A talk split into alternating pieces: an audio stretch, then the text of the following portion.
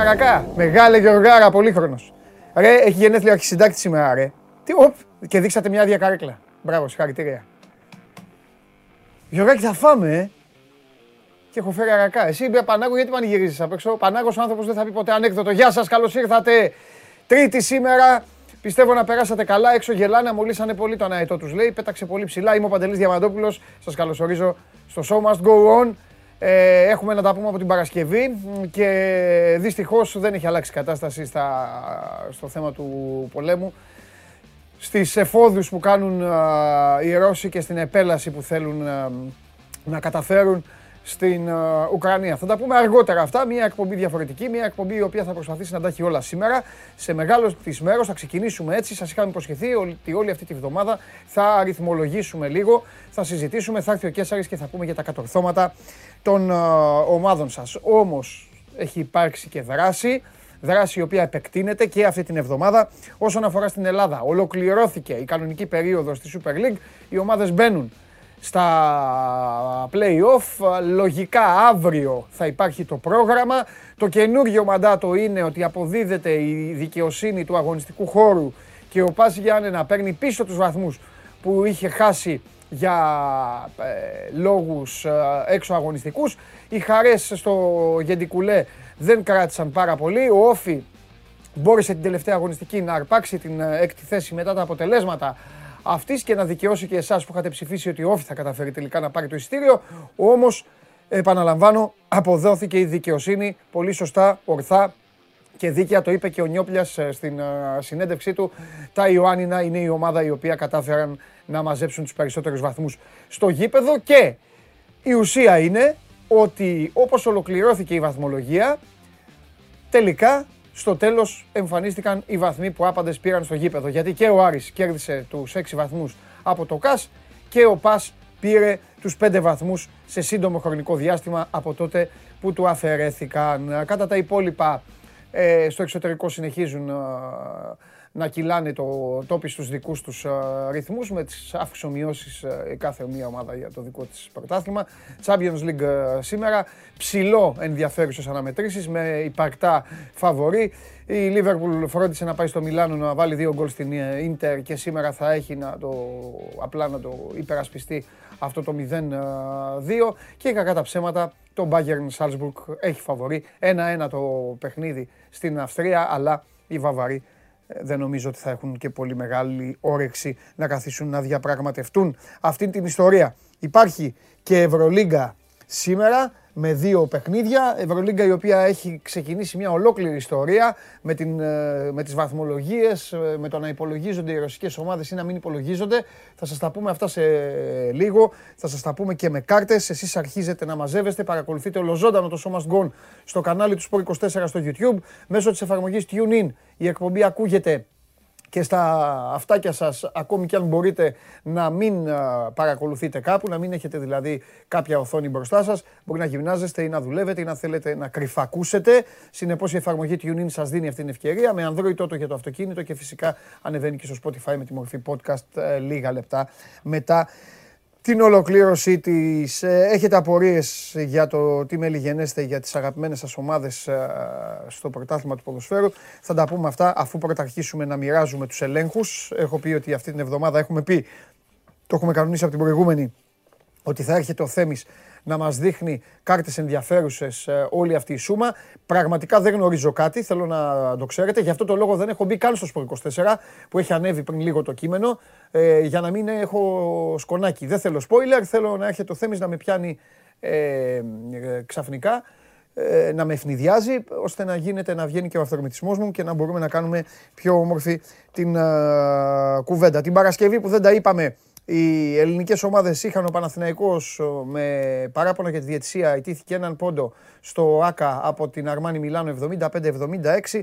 Ο Ολυμπιακός είχε ένα εξαιρετικό, ένα υπέροχο δεύτερο ημίχρονο και κέρδισε 98-88 μέσα στο Μόναχο την Bayern και όπως θα δείτε μετά με τις βαθμολογίες ο Ολυμπιακός δικαιούται να ονειρεύεται ακόμη και πλεονέκτημα έδρας στα play-off και θα παίξει σε πολύ μεγάλο ρόλο ανάλογα με τα υπόλοιπα αποτελέσματα πλέον το πλασάρισμα και τι θα γίνει στα χιαστή και στα περιβόητα αυτά play-off. Τέλος πάντων, δεν θέλω να καθυστερώ γιατί έχουμε πάρα πολλά, έχουμε να τα πούμε και κάποια 24 ώρα. Οπότε ο Θέμης είναι απ' έξω για να αρχίσουμε και να κάνουμε την συζήτησή μας. Μείνετε εδώ, θα συζητήσουμε. Εσείς που έχετε αρχίσει και λέτε over 1,5 Inter, πρόκριση Inter, κλασική γραφική, οι οποίοι προσπαθείτε απλά να επηρεάσετε την ψυχολογία μου, η οποία δεν επηρεάζεται με τίποτα. Καλώς τον. Τι γίνεται. Έλα, την βγάλω κι εγώ. Τώρα καταλήγω. Δεν μπορώ, θα κάτσω πολλή ώρα, δεν μπορώ να φοράω μας. Ναι. Καλά, έτσι κι αλλιώς εξετασμένος. Ελεγμένος, εμβολιασμένος. Πλήρως. Να πούμε ότι πληρώνουμε όλες τις τέτοιες. Απλά εμείς θέλουμε να είμαστε και πλήρως νομοταγείς με τις μάσκες και όλα τα υπόλοιπα. Δεν έφερα τον καφέ. Έχουμε όλες τις προϋποθέσεις.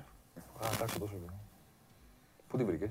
Δεν είναι καφές, είναι. Α, είναι τη ομάδα. Αυτό λέω. Όταν παραγγείλω, σπαρώ. Σπαρώ. Μου στέλνει το πάντα. Γιατί ωραίο είναι. Όχι, όχι. Εδώ βάζω. Την παλιά, στην εποχή που αγόρασα τα πάντα από το μαγαζί της Liverpool, είχα μεταβάνει τη δεύτερη θέση. Καταλαβες. Και λέω σταματάω. Ας να έχουμε μεταβάνει αυτό που έχουμε. Μην παίρνει, δεν πειράζει. Δηλαδή τώρα που πετυχαίνει δεν έχω αναμνηστικά. Από τις προηγούμενες σεζόν τι θέλεις. Υπογεγραμμένη φανέλα του Τόρες, του Μπαμπαδημά, ό,τι θέλεις έχω. Είχαμε δώσει χρήμα. Χρηματοδοτούσαν τότε γιατί δεν είχαμε φράγκο. Κατάλαβες. Και έλεγα να αγοράζω, να πηγαίνει καλά η ομάδα. Καλά κάνεις. Τι να κάνω. Τι έχουμε. Εδώ. Άμα έχεις πάνω τον καφέ και. Όχι, όχι, μην ασχολείσαι. Έχουμε φινάλε. Δεν μπαίνω. Επειδή δεν το είπα, το έχω πει στον κόσμο. Δεν θα μπαίνω. Πού? Έχει ανέβει το θέμα, δεν μπαίνω όμως. Για να. Φοβάσαι τίποτα. Ξαπίνεις, κατάλαβες. Λοιπόν, να πούμε στον κόσμο το εξής. Πρώτον, τελείωσε η κανονική διάρκεια της Super League. Δεύτερον, σήμερα έχουμε ανάλυση των ομάδων. Με πράγματα που δεν έχουμε ξαναδεί στην Ελλάδα. Γιατί ούτε πέρυσι τα έκανα πρώτη φορά φέτος, γιατί τόσο καιρό έκανα τι κάνουν οι ομάδες με την μπάλα. Το τι κάνουν οι ομάδες χωρίς, που ήθελε μια έξτρα δουλειά, το κάνω φέτος πρώτη φορά. Τώρα. Αύριο έχουμε κορυφαίους παίκτες. Αύριο θα δούμε πράγματα που επίσης δεν έχουμε ξαναδεί. Τα λέω στην αρχή. Όπως π.χ. κουβαλήματα μπάλας. Ποτέ δεν έχουν ξαναγίνει αυτά στην Ελλάδα. Προωθητικά κουβαλήματα μπάλας. Κουβαλήματα μπάλας που καταλήγουν σε πάσες, που καταλήγουν σε σουτ, που καταλήγουν σε τρίπλα. Τέτοια πράγματα. Μετά έχουμε. Μπάφερ τον καλονά, άμα θέλεις. Δύο ωραία θεματάκια. Το ένα είναι τα ρεκόρ της φετινής σεζόν. Ποιος παίκτης είχε τις περισσότερες πάσες σε ένα μάτς, ποιος παίκτης έκανε εκείνο. Και τις μαύρες βραδιές. Ξέρεις ότι υπάρχει ποδοσφαιριστής που έπαιξε 90 λεπτά και είχε 6 εύστοχες πάσες. 6. Σε τι θέση? Στόπερ. Εκεί που δίνουν 100. Έλα. Στόπερ με 6 εύστοχες πάσες. Σ' αρέσει αυτό? Οι μαύρες βραδιές. Ποιος είναι? Γιατί κάνουμε spoiler. Ναι. Εσύ τρελαίνεσαι. Έχω καταλάβει ότι για να σου κερδίσω εσένα το ενδιαφέρον πρέπει να σου κάνω ερωτήσεις και να βρεις όλη την απάντηση. Ναι. 6 εύστοχες πάσες σε 90 λεπτά. Στόπερ. Θα κάθεσαι να ψάξω. Το λέω το στόπερ γιατί 6 εύστοχες πάσες μπορεί να κάνει επιθετικός. Μπορεί να κάνει. Δεν υπάρχει αυτό. 6 εύστοχες πάσες μπορεί να κάνει επιθετικός. Δεν υπάρχει αυτό που λέω. Καταλαβαίνεις. Δηλαδή, αν η ομάδα του είναι πίσω. Έχει μια αλλαγή. Όχι, 90 λεπτά βασικός. Και έχει κάνει 6 εύστοχες πάσες. 6 εύστοχες πάσες. Με βολέ παίζανε. Και μετά έπαιρνε την μπάλα ο αντίπαλος και σουτάρε. Θα φέρει τον κανονά, θα πει. Αν θέλει. Γιατί τον έβαλα καλεσμένος στην εκπομπή χωρίς να τον έχω συνεχίσει μαζί του. Απλά επειδή θα κάνει αυτά τα θέματα, θα κάνει ο Ηλίας. Και έρχεται και το τελευταίο. Αν το κάνω. Το θέμα με τα πέναλτι. Στο έχω πει αυτό το κάνεις. Έλα, κάτω και την εκπομπή. Θα δούμε. Το θέμα με τα πέναλτι. Πάμε. Λοιπόν, αυτά έχουμε κυρίες και κύριοι, πού είναι η κάμερα μου. Σήμερα ξεκινάμε με ανάλυση ομάδων. Αύριο κορυφαίοι ποδοσφαιριστές του πρωταθλήματος σε πράγματα που δεν έχετε συνηθίσει να αναλύετε. Όχι τα απλά. Ποιος έβαλε τα περισσότερα γκολ, το ξέρουμε όλοι. Ποιος έβαλε τις περισσότερες αυτά, τα ξέρουμε όλοι. Προχωρημένα. Τερματοφύλακες, ποιος τα πιάνει, ποιος τα τρώει. Τέτοια πράγματα. Μόνο στο Sport24, μόνο από την Opta, την κορυφαία εταιρεία στατιστικής στο ποδόσφαιρο. Έχω το Διαμαντόπουλο απέναντι, ακόμα προσπαθεί να βρει ποιος είναι ο στόπερ που κάνει 6 πάσες. Ο Απόλλωνας έχει τον Άλβες και άλλον έναν. Έχασα την προσοχή του τελείως από τη στιγμή που του είπα αυτό το πράγμα. Ναι, δεν υπάρχει τώρα. Δεν υπάρχει εκπομπή βασικά. Έχασα την προσοχή του. Ο Χωριανόπουλος να λέει έχει πόλεμο, θα του λέω πάσες. Έχασα την προσοχή του. Για πάμε, για λέγε τώρα. Λοιπόν, πάμε τώρα. Ναι, λέγε τώρα. Ωραία. Αλλά εγώ θα σκέφτομαι. Τον έχασα τελείως τον Διαμαντόπουλο, τον έχασα. Πάει. Καθαριστήκαμε. 6 πάσες το παίρνει. 6 πάσες. Ούτε το πήγε ούτε στην εκκλησία, ρε, σε πράβλιο. Κάνεις πλάκα, ρε. Τι Θα στα δείξει ο Ηλίας μόλις ήρθε. Καλά, για πάμε. Εντάξει. Έχουμε επίσης παίκτες που κάνανε 9 μονομαχίες και δεν κέρδισαν καμία. Οκ, εντάξει. Κάτσε ρε φίλε. Εντάξει, εντάξει, όχι, μπορεί. 9 στην κουλούρα, 9 χαμένα. 9 είπες. 9 μονομαχίες, αν δεν κέρδισε καμία. Μπορεί. Μαύρη βραδιά δεν είναι, τι είναι, καλή. Όχι, αλλή μόνο, δεν την εξετάζουμε. Ναι. 5 αλλά ενώ γίνεται, το άλλο δεν γίνεται. 5 προσπάθειες για τρίπλα και να μην περάσεις ποτέ. Γίνεται. Και αυτό γίνεται. Και στο φινάλε δεν πειράζει. Γίνεται. Σου λέω πράγματα που γίνονται. Ναι. Αυτό δεν γίνεται όμως. Ποδοσφαιριστής που έκανε τα περισσότερα σου και δεν βρήκε ποτέ εστία σε όλο το πρωτάθλημα. Μην μιλάει. Μου το έχεις πει αυτό. Το ξέρω. Μου το έχεις πει αυτό. Πάμε. Γι' αυτό και είμαι. Πάμε. Λοιπόν. Να δούμε λίγο τι έχουμε σήμερα, την απόλυτη ανάλυση της Super League. Ναι. Σε ξεκινάω από τα ωραία. Το άδειο. Αυτό το έχεις μάθει. Ναι, το ξέρω. Το έχεις μάθει πλέον. Λοιπόν, να το πούμε για τον κόσμο. Εδώ βλέπω ταυτόχρονα την εικόνα των ομάδων στην επιθετική απειλή, οριζόντια, και στην άμυνα κάθετα. Όσο πιο δεξιά είναι μια ομάδα, τόσο καλύτερα τα έχει πάει στην επίθεση. Όσο πιο κάτω είναι μια ομάδα, τόσο καλύτερα τα έχει πάει στην άμυνα. Πάμε το επόμενο. Γιατί έχουν ουρές τα σήματα των ομάδων. Που ήταν και που πάνε. Μπράβο, γιατί μπορούμε ταυτόχρονα να βλέπουμε και τι κάνανε φέτος και τι έκαναν σε σχέση με τον περσινό τους εαυτό. Χειρότερες δηλαδή. Ο Ολυμπιακός λοιπόν πήγε προς τα πίσω όσον αφορά την επιθετική του απειλή. Φέτος ήταν πολύ λιγότερο απειλητικός από ό,τι ήταν τα προηγούμενα χρόνια, αλλά διατήρησε την αμυντική του λειτουργία. Γιατί είναι σημαντικό αυτό. Γιατί χειροτέρευσε η αμυντική λειτουργία όλων των υπολείπων. Η ΑΕΚ ήταν οριακά πίσω από τον Ολυμπιακό. Στην πραγματικότητα έχουν την ίδια επίδοση. Στο δεκαδικό το χάνει η πιο επιθετική ομάδα. Μαζί ο Ολυμπιακός και η ΑΕΚ, πιο δεξιά από όλους. Αλλά κοιτάξτε που πήγε προς τα πάνω και σας βεβαιώνω ότι κατά τη διάρκεια της σεζόν η ΑΕΚ ήταν ακόμα ψηλότερα. Τώρα κατάφερε να φτάσει. Οι κεντρικές γραμμές είναι ο μέσος όρος του πρωταθλήματος. Ναι, ήταν πάνω. Ο ΠΑΟΚ, μιλάμε τώρα. Φεύγει εντελώς. Ο ΠΑΟΚ ήταν κοντά στον Ολυμπιακό πέρυσι στην επίθεση. Ο Ολυμπιακός ήταν τέρμα δεξιά. Εκεί που είναι η ώρα. Ναι. Ήταν κοντά του. Είχε απόσταση. Ήταν ξεκάθαρο το προβάδισμα του Ολυμπιακού ως η πιο επιθετική ομάδα του πρωταθλήματος. Αλλά ήταν κοντά ο ΠΑΟΚ. Ο ΠΑΟΚ έφτασε τώρα να είναι. Ο ΠΑΟΚ ήταν στο 1,5. Ναι. Και ο Ολυμπιακός ήταν στο 1,71. 1,71 ήταν ο Ολυμπιακός. Ο ΠΑΟΚ είχε μεγάλη επιδείνωση στην επιθετική του απειλή. Ταυτόχρονα. Χειροτέρευσε και στην άμυνα και έφτασε εκεί πάνω. Ναι. Έχω στοιχεία που θα είναι ακόμα χειρότερα. Αλλά να μην σε κουράσω. Επόμενο. Παναθηναϊκός. Σημαντική βελτίωση στην άμυνα.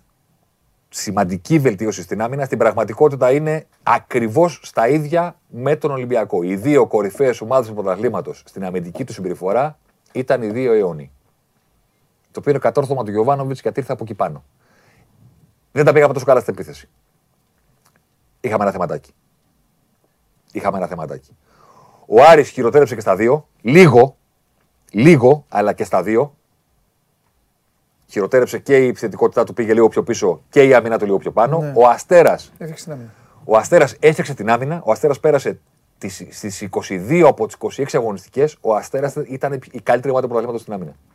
Ήταν πιο κάτω από τον Παναθηναϊκό και τον Ολυμπιακό. Ναι. Αλλά είχε μαζεμένα τώρα τα ντέρμπι που έπαιξε, είχε κακή εικόνα σε αυτά και έφτασε εκεί πάνω. Παρ' όλα αυτά, το πόσο ο Αστέρας κατάφερε να μην μπει στα play-off είναι απορίας έξω.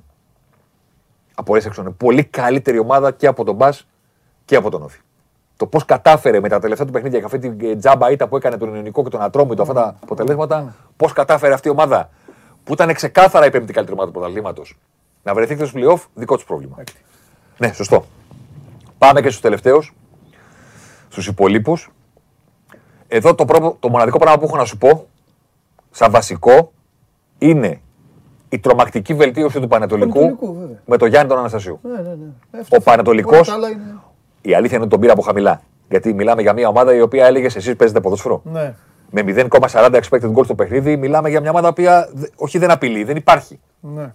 Δεν υπάρχει. Τους βελτίωσε και στην επίθεση και στην άμυνα. Τους έφερε εκεί να μην είναι πλέον ο Πανετολικός η μακράν του δεύτερου χειρότερη ομάδα του πρωταθλήματος όπως ήταν και πέρυσι. Δεν είναι ποιος έπαιζε. Η χειρότερη ομάδα για να βλέπεις το γήπεδο ήταν ο Πανετολικός. Ναι. Την προηγούμενη σεζόν. Βαρετή, ναι. Φέτος παίζει, βελτίωσε και την αμυνά του. Αλλά το σημαντικότερο είναι ότι ξέφυγε από αυτή την εικόνα της ντροπής του να είναι μια ομάδα στα 0,4 expected goals. Και πλέον είναι εκεί που βρίσκεται. Ο Ατρόμητος ήταν πολύ χειρότερος από ό,τι το βλέπεις τώρα. Αλλά το μάζεψε στις τελευταίες εξαγωνιστικές και κατάφερε να είναι έστω και βελτιωμένος και λίγο. Ναι. Και αυτοί είναι οι υπόλοιποι. Μικρές διαφορές σχετικά με πέρυσι. Ο ΠΑΣ είναι εκεί που ήταν. Λίγο χαμηλότερη επίθεση του. Λίγο προς τα πίσω. Ο Ιονικός για νεοφώτιστος είναι φανταστικός. Είναι ο μοναδικός που δεν έχει ουρά, γιατί δεν υπάρχει σύγκριση με πέρσι. Είναι φανταστικό το πλασάρισμά του εκεί. Αυτοί είναι λίγο πάνω-κάτω στο ζουμί τους. Όφι, κάτι έφτιαξε την άμυνα. Ναι, αυτό. Είναι λίγο στο ζουμί τους. Αυτή είναι με μία ματιά η εικόνα. Από αυτούς καλύτερα άμυνα ο Ιονικός, βέβαια. Φαίνεται η στιβαρότητα. Σοβαρή ομάδα. Σοβαρή ομάδα. Και με τους πολλούς έμπειρους εκεί μεσοαμυντικά μόνο. Σοβαρή ομάδα. Σοβαρή ομάδα για νεοφώτιστη κτλ. Έχει δείκτες πάρα πολύ. Ναι, είναι σκληρή ομάδα. Πάμε στο επόμενο. Εδώ έχουμε τη σούμα αυτού του πράγματος που είδαμε. Δηλαδή παίρνουμε την επίθεση, αφαιρούμε την άμυνα. Πόσο καλύτερος κατά μέσο όρο ήσουν από τον αντίπαλό σου στο πρωτάθλημα. Πρώτος ο Ολυμπιακός. Και ο Αστέρας είναι πέμπτος. Πρώτος ο Ολυμπιακός. Ο Παναθηναϊκός κερδίζει στα σημεία την ΑΕΚ. Στην πραγματικότητα εκεί οι ομάδες είναι, ξέρεις τώρα. Η σαμβάρκα σαμπάνια τώρα. Ένα παιχνίδι πάνω, ένα παιχνίδι κάτω. Το γιατί ο Παναθηναϊκός αντί για δεύτερος ή τρίτος είναι κάτω από τον Άρη, θα στο απαντήσω στη συνέχεια. Ναι. Γιατί ο ΠΑΟΚ είναι άνετα δεύτερος πλέον. Γιατί υπάρχει και αποτελεσματικότητα. Αυτή είναι η απόδοση. Υπάρχει αποτελεσματικότητα. Από κάτω είναι οι ομάδες που ήταν συνήθως χειρότερες από τον αντίπαλό τους, έστω και λίγο, όπως είναι ο ΠΑΣ ή ο ΟΦΗ ή πολύ όσο ο Πανετολικός. Ο Ατρόμητος, σου ξαναλέω, το έφτιαξε. Ο Ατρόμητος πέρασε μεγάλο διάστημα στη σεζόν που ήταν στη θέση του Απόλλωνα. Και στο τέλος το είχε μαζέψει λίγο. Αυτή είναι η σούμα του συν πλην επίθεση με άμυνα. Είναι αυτό που λένε. Οι άνθρωποι που ασχολούνται με τα analytics, αν πρέπει να πάρεις ένα νούμερο για να κρίνεις μια ομάδα. Ένα. Πες μου ένα νούμερο για να κρίνω τις ομάδες. Είναι το expected goal difference. Δηλαδή, τόσα κάνω στην επίθεση, τόσα δέχομαι στην άμυνα. Τι μένει, είμαι τόσο καλύτερος από τον αντίπαλό μου. Ο Ολυμπιακός, ακόμα και αν αυτό το νούμερο για τον Ολυμπιακό ήταν πολύ μεγαλύτερο πέρυσι και πρόπερσι. Πολύ μεγαλύτερο. Ακόμα και φέτος του Ολυμπιακού η επίδοση είναι καλύτερη του πρωταθλήματος. Πάμε επόμενο. Πόσο τελείωσε πέρυσι ο Ολυμπιακός στην κανονική περίοδο? Τι βαθμούς? Από το δεύτερο η διαφορά. Τι σημασία έχει? Όχι. Ξέρετε γιατί δεν έχει σημασία? Για να το. Γιατί τη διαφορά. Εγώ το λέω συνέχεια αυτό. Τη διαφορά που έχουν οι ομάδες δεν μπορούν να την επηρεάσουν. Δεν μπορεί να κάνεις κάτι για να χάσει βαθμούς ο ΠΑΟΚ. Ή για να μην χάσει. Δεν μπορεί να κάνεις κάτι. Κάνεις κάτι με το δικό σου παιχνίδι. Δηλαδή δεν μπορεί να κάνεις κάτι. Η Liverpool αυτή τη στιγμή πόσους βαθμούς πήρε από τη City? Κανονικά 3, αλλά τώρα είναι 6. 6 με ένα μάτς λιγότερο. Μπορεί να κάνει κάτι για το αν η City θα κερδίσει τα υπόλοιπα παιχνίδια της ή όχι? Όχι, βέβαια. Όπως λέει ο Κλόπ, δεν ασχολούμαστε με τα αποτελέσματα. Ναι. Σωστά. Εντάξει. Πάμε να δούμε και κάτι άλλο. Το έχουμε? Το έχουμε. Εντός έδρας. Το ίδιο πράγμα στην έδρα τους. Ο Βόλος τόσο κακός ήταν, φίλε. Ναι. Ο Βόλος είναι αλέγρος. Αλλά όσα πάνε και όσα έρθουν. Κακός. 0,11 τώρα, εντάξει. Και ο Πανετολικός ψηλό αδικείται. Ναι. Τον εαυτό του. Κοίτα. Αν σκεφτείς ότι αυτές οι ομάδες πρέπει να παίξουν με τους 5 μεγάλους. Ναι. Και μετά έχουν παιχνίδια με ψηλοϊσοδύναμους καλύτερους, τι τους μένει? Δηλαδή, σκέψου ότι ο Πανετολικός πρέπει να υποδεχθεί τους 5 μεγάλους, να παίξει με τον Αστέρα που είναι καλή ομάδα, να παίξει με τον Μπάς που είναι καλή ομάδα. Με ποιον αντίπαλο θα κάνει καλύτερο παιχνίδι Πανετολικός στον αντίπαλο? Δεν είναι εύκολο. Ποιο θα το κάνει? Εδώ είναι εντός έδρας. Πάλι δεύτερος ο Παναθηναϊκός. Στην έδρα του. Ναι. Σε δυναμική απέναντι στον αντίπαλό του. Πάμε και εκτός. Μέχρι τώρα όσα έχουν έρθει. Ναι, πάμε και εκτός. Λίγο καλύτερη η ΑΕΚ. Το οποίο έχει άμεση συνάρτηση, αν με ρωτάς. Εκτός, Ναι. Έχει άμεση συνάρτηση με το αγωνιστικό στυλ. Ναι. Το πώς της αρέσει να παίζει. Ναι. Θα το δεις και στην πορεία. Ναι, μέχρι τώρα από ό,τι έχεις εμφανίσει, φαίνεται ότι ο Αστέρας δεν είναι για να... Το έχουμε πει κι άλλες φορές, βέβαια. αυτή. Είναι συνέχεια τεταρτοπέμπτος ο Αστέρας, όλους πίνακες. Σου ξαναλέω. Είναι κατόρθωμα που αυτή η ομάδα δεν μπήκε στα πλοία. Κατόρθωμα. Τι να κάνω τώρα εγώ, να μπορώ να τα βάλω. Όχι. Εδώ μιλάμε για την απόδοση. Το τι κάνανε οι ομάδες. Αν έχασαν ένα παιχνίδι, πού πρέπει να το κερδίσουν. Αν το ανάποδο. Αν οι ομάδες πήρανε βαθμούς σε παιχνίδια που έπρεπε να χάσουν, αυτό είναι μια άλλη κουβέντα. Αυτό είναι στη φύση του ποδοσφαίρου. Πάμε παρακάτω. Γιατί έχω πιέσει τον Περπερίδη μου, μιλάει στο ακουστικό. Αφού εγώ έχω ακούσει. Λοιπόν, εδώ και τα αποτελεσματικότητα. Εδώ είναι η άμυνα. Θέλω την επίθεση πρώτα. Μπορώ. Όχι, το προηγούμενο. Πρέπει να το πήδηξαν. Ορίστε. Πάμε. Επίθεση. Είδες που τέτοιο. Λοιπόν, και εδώ είναι η αποτελεσματικότητα. Οι κόκκινες μπάρες είναι τα γκολ που θα έπρεπε να βάλουν οι ομάδες. Με μπλε είναι αυτά που έβαλαν τελικά. Μόνο ο Άρης ήταν δηλαδή. Μπράβο. Μόνο ο Άρης πήγε χειρότερα. Και ο Άρης, θα σε πληροφορώ, ότι το μάζεψε στα τρία παιχνίδια τώρα από τον Μπούργκος. Γιατί έτσι είναι η μοίρα των προπονητών. Ναι. Έτσι είναι η μοίρα των προπονητών. Ναι. Στο Μάτζιο η μπάλα δεν έμπαινε μέσα. Ναι. Όπως το λες. Τώρα μπαίνει με τον Μπούργκος. Έκανε κάτι προπονητής. Απόλυτος τίποτα. Να πω στον κόσμο, σε όποιους τα ψάξουν, ότι εδώ πέρα δεν μετράμε πέναλτι και αυτόν γκολ. Γιατί μην κάτσουν να πούνε τι λες, ο Ολυμπιακός έβαλε τόσα γκολ και έβαλε παραπάνω και έβαλε λιγότερα και κάνει λάθος. Μιλάμε για τις ευκαιρίες που είχες. Ο ΠΑΟΚ έβαλε τα περισσότερα από αυτά, Το μεγαλύτερο overperformance το είχε ο ΠΑΟΚ. 7 γκολ παραπάνω. Πρόσεχε τώρα τι γίνεται. Θέλω να μείνουμε λίγο εδώ και να σου πω κάτι. Βλέπεις τον Παναθηναϊκό και λες δεν ήταν άτυχος ο Παναθηναϊκός. 5 γκολ παραπάνω έβαλε συνολικά. Στη ματιά που έριξα εγώ λοιπόν, που δεν την έφερα σε κάρτες για να μην σε κουράσω. Αυτό είναι η συνολική σούμα του Παναθηναϊκού. Εκτός έδρας μόνο να κοιτάξεις. Πας στην επίθεση, έχει βάλει 3 γκολ λιγότερο από αυτά που θα έπρεπε. Πας στην άμυνα, έχει φάει 4 γκολ περισσότερο από αυτά που θα έπρεπε. Ο Παναθηναϊκός είχε over performance τηλεοφόρο, γι' αυτό και έκανε και τις μεγάλες νίκες σε σκορ 4-4. Όμως τι σου έλεγα τότε, 3 βαθμούς παίρνεις. Τι είναι το κάνω, το να κάνεις μια νίκη με 4-0 αντί για 2-0. Δεν τη θέλεις εκεί την αποτελεσματικότητα. Την αποτελεσματικότητα τη θέλεις στο μάτς που το ένα γκολ θα αλλάξει το αποτέλεσμα του αγώνα. Καλά, αυτό φαίνεται και στη βαθμολογία. Πότε το λέγαμε, που είναι 12-3-10. Ο Παναθηναϊκός λοιπόν σε αυτά τα εκτός παιχνίδια, εγώ δεν θα σου πω ότι θα πρέπει να τα πάρει όλα. Σε αρκετά μάτς εκτός έδρας η εικόνα του ήταν προβληματική. Δεν άξιζε την νίκη. Όμως δεν ήταν για να πάρει 13 βαθμούς εκτός έδρας που πήρε τελικά. Σε 13 παιχνίδια πήρε 13 βαθμούς. Δεν υπάρχει αυτό. Ναι, είναι τίποτα. Έχει ένα βαθμό το μάτς. Δεν υπάρχει αυτό. Ήταν για να παίρνει 17-18 βαθμούς. Θα έπρεπε να είναι πιο ψηλά ο Παναθηναϊκός. Και το θα έπρεπε προκύπτει από αυτό που σου είπα. Ότι τώρα τον βλέπεις ότι συνολικά έβαλε 5 γκολ παραπάνω.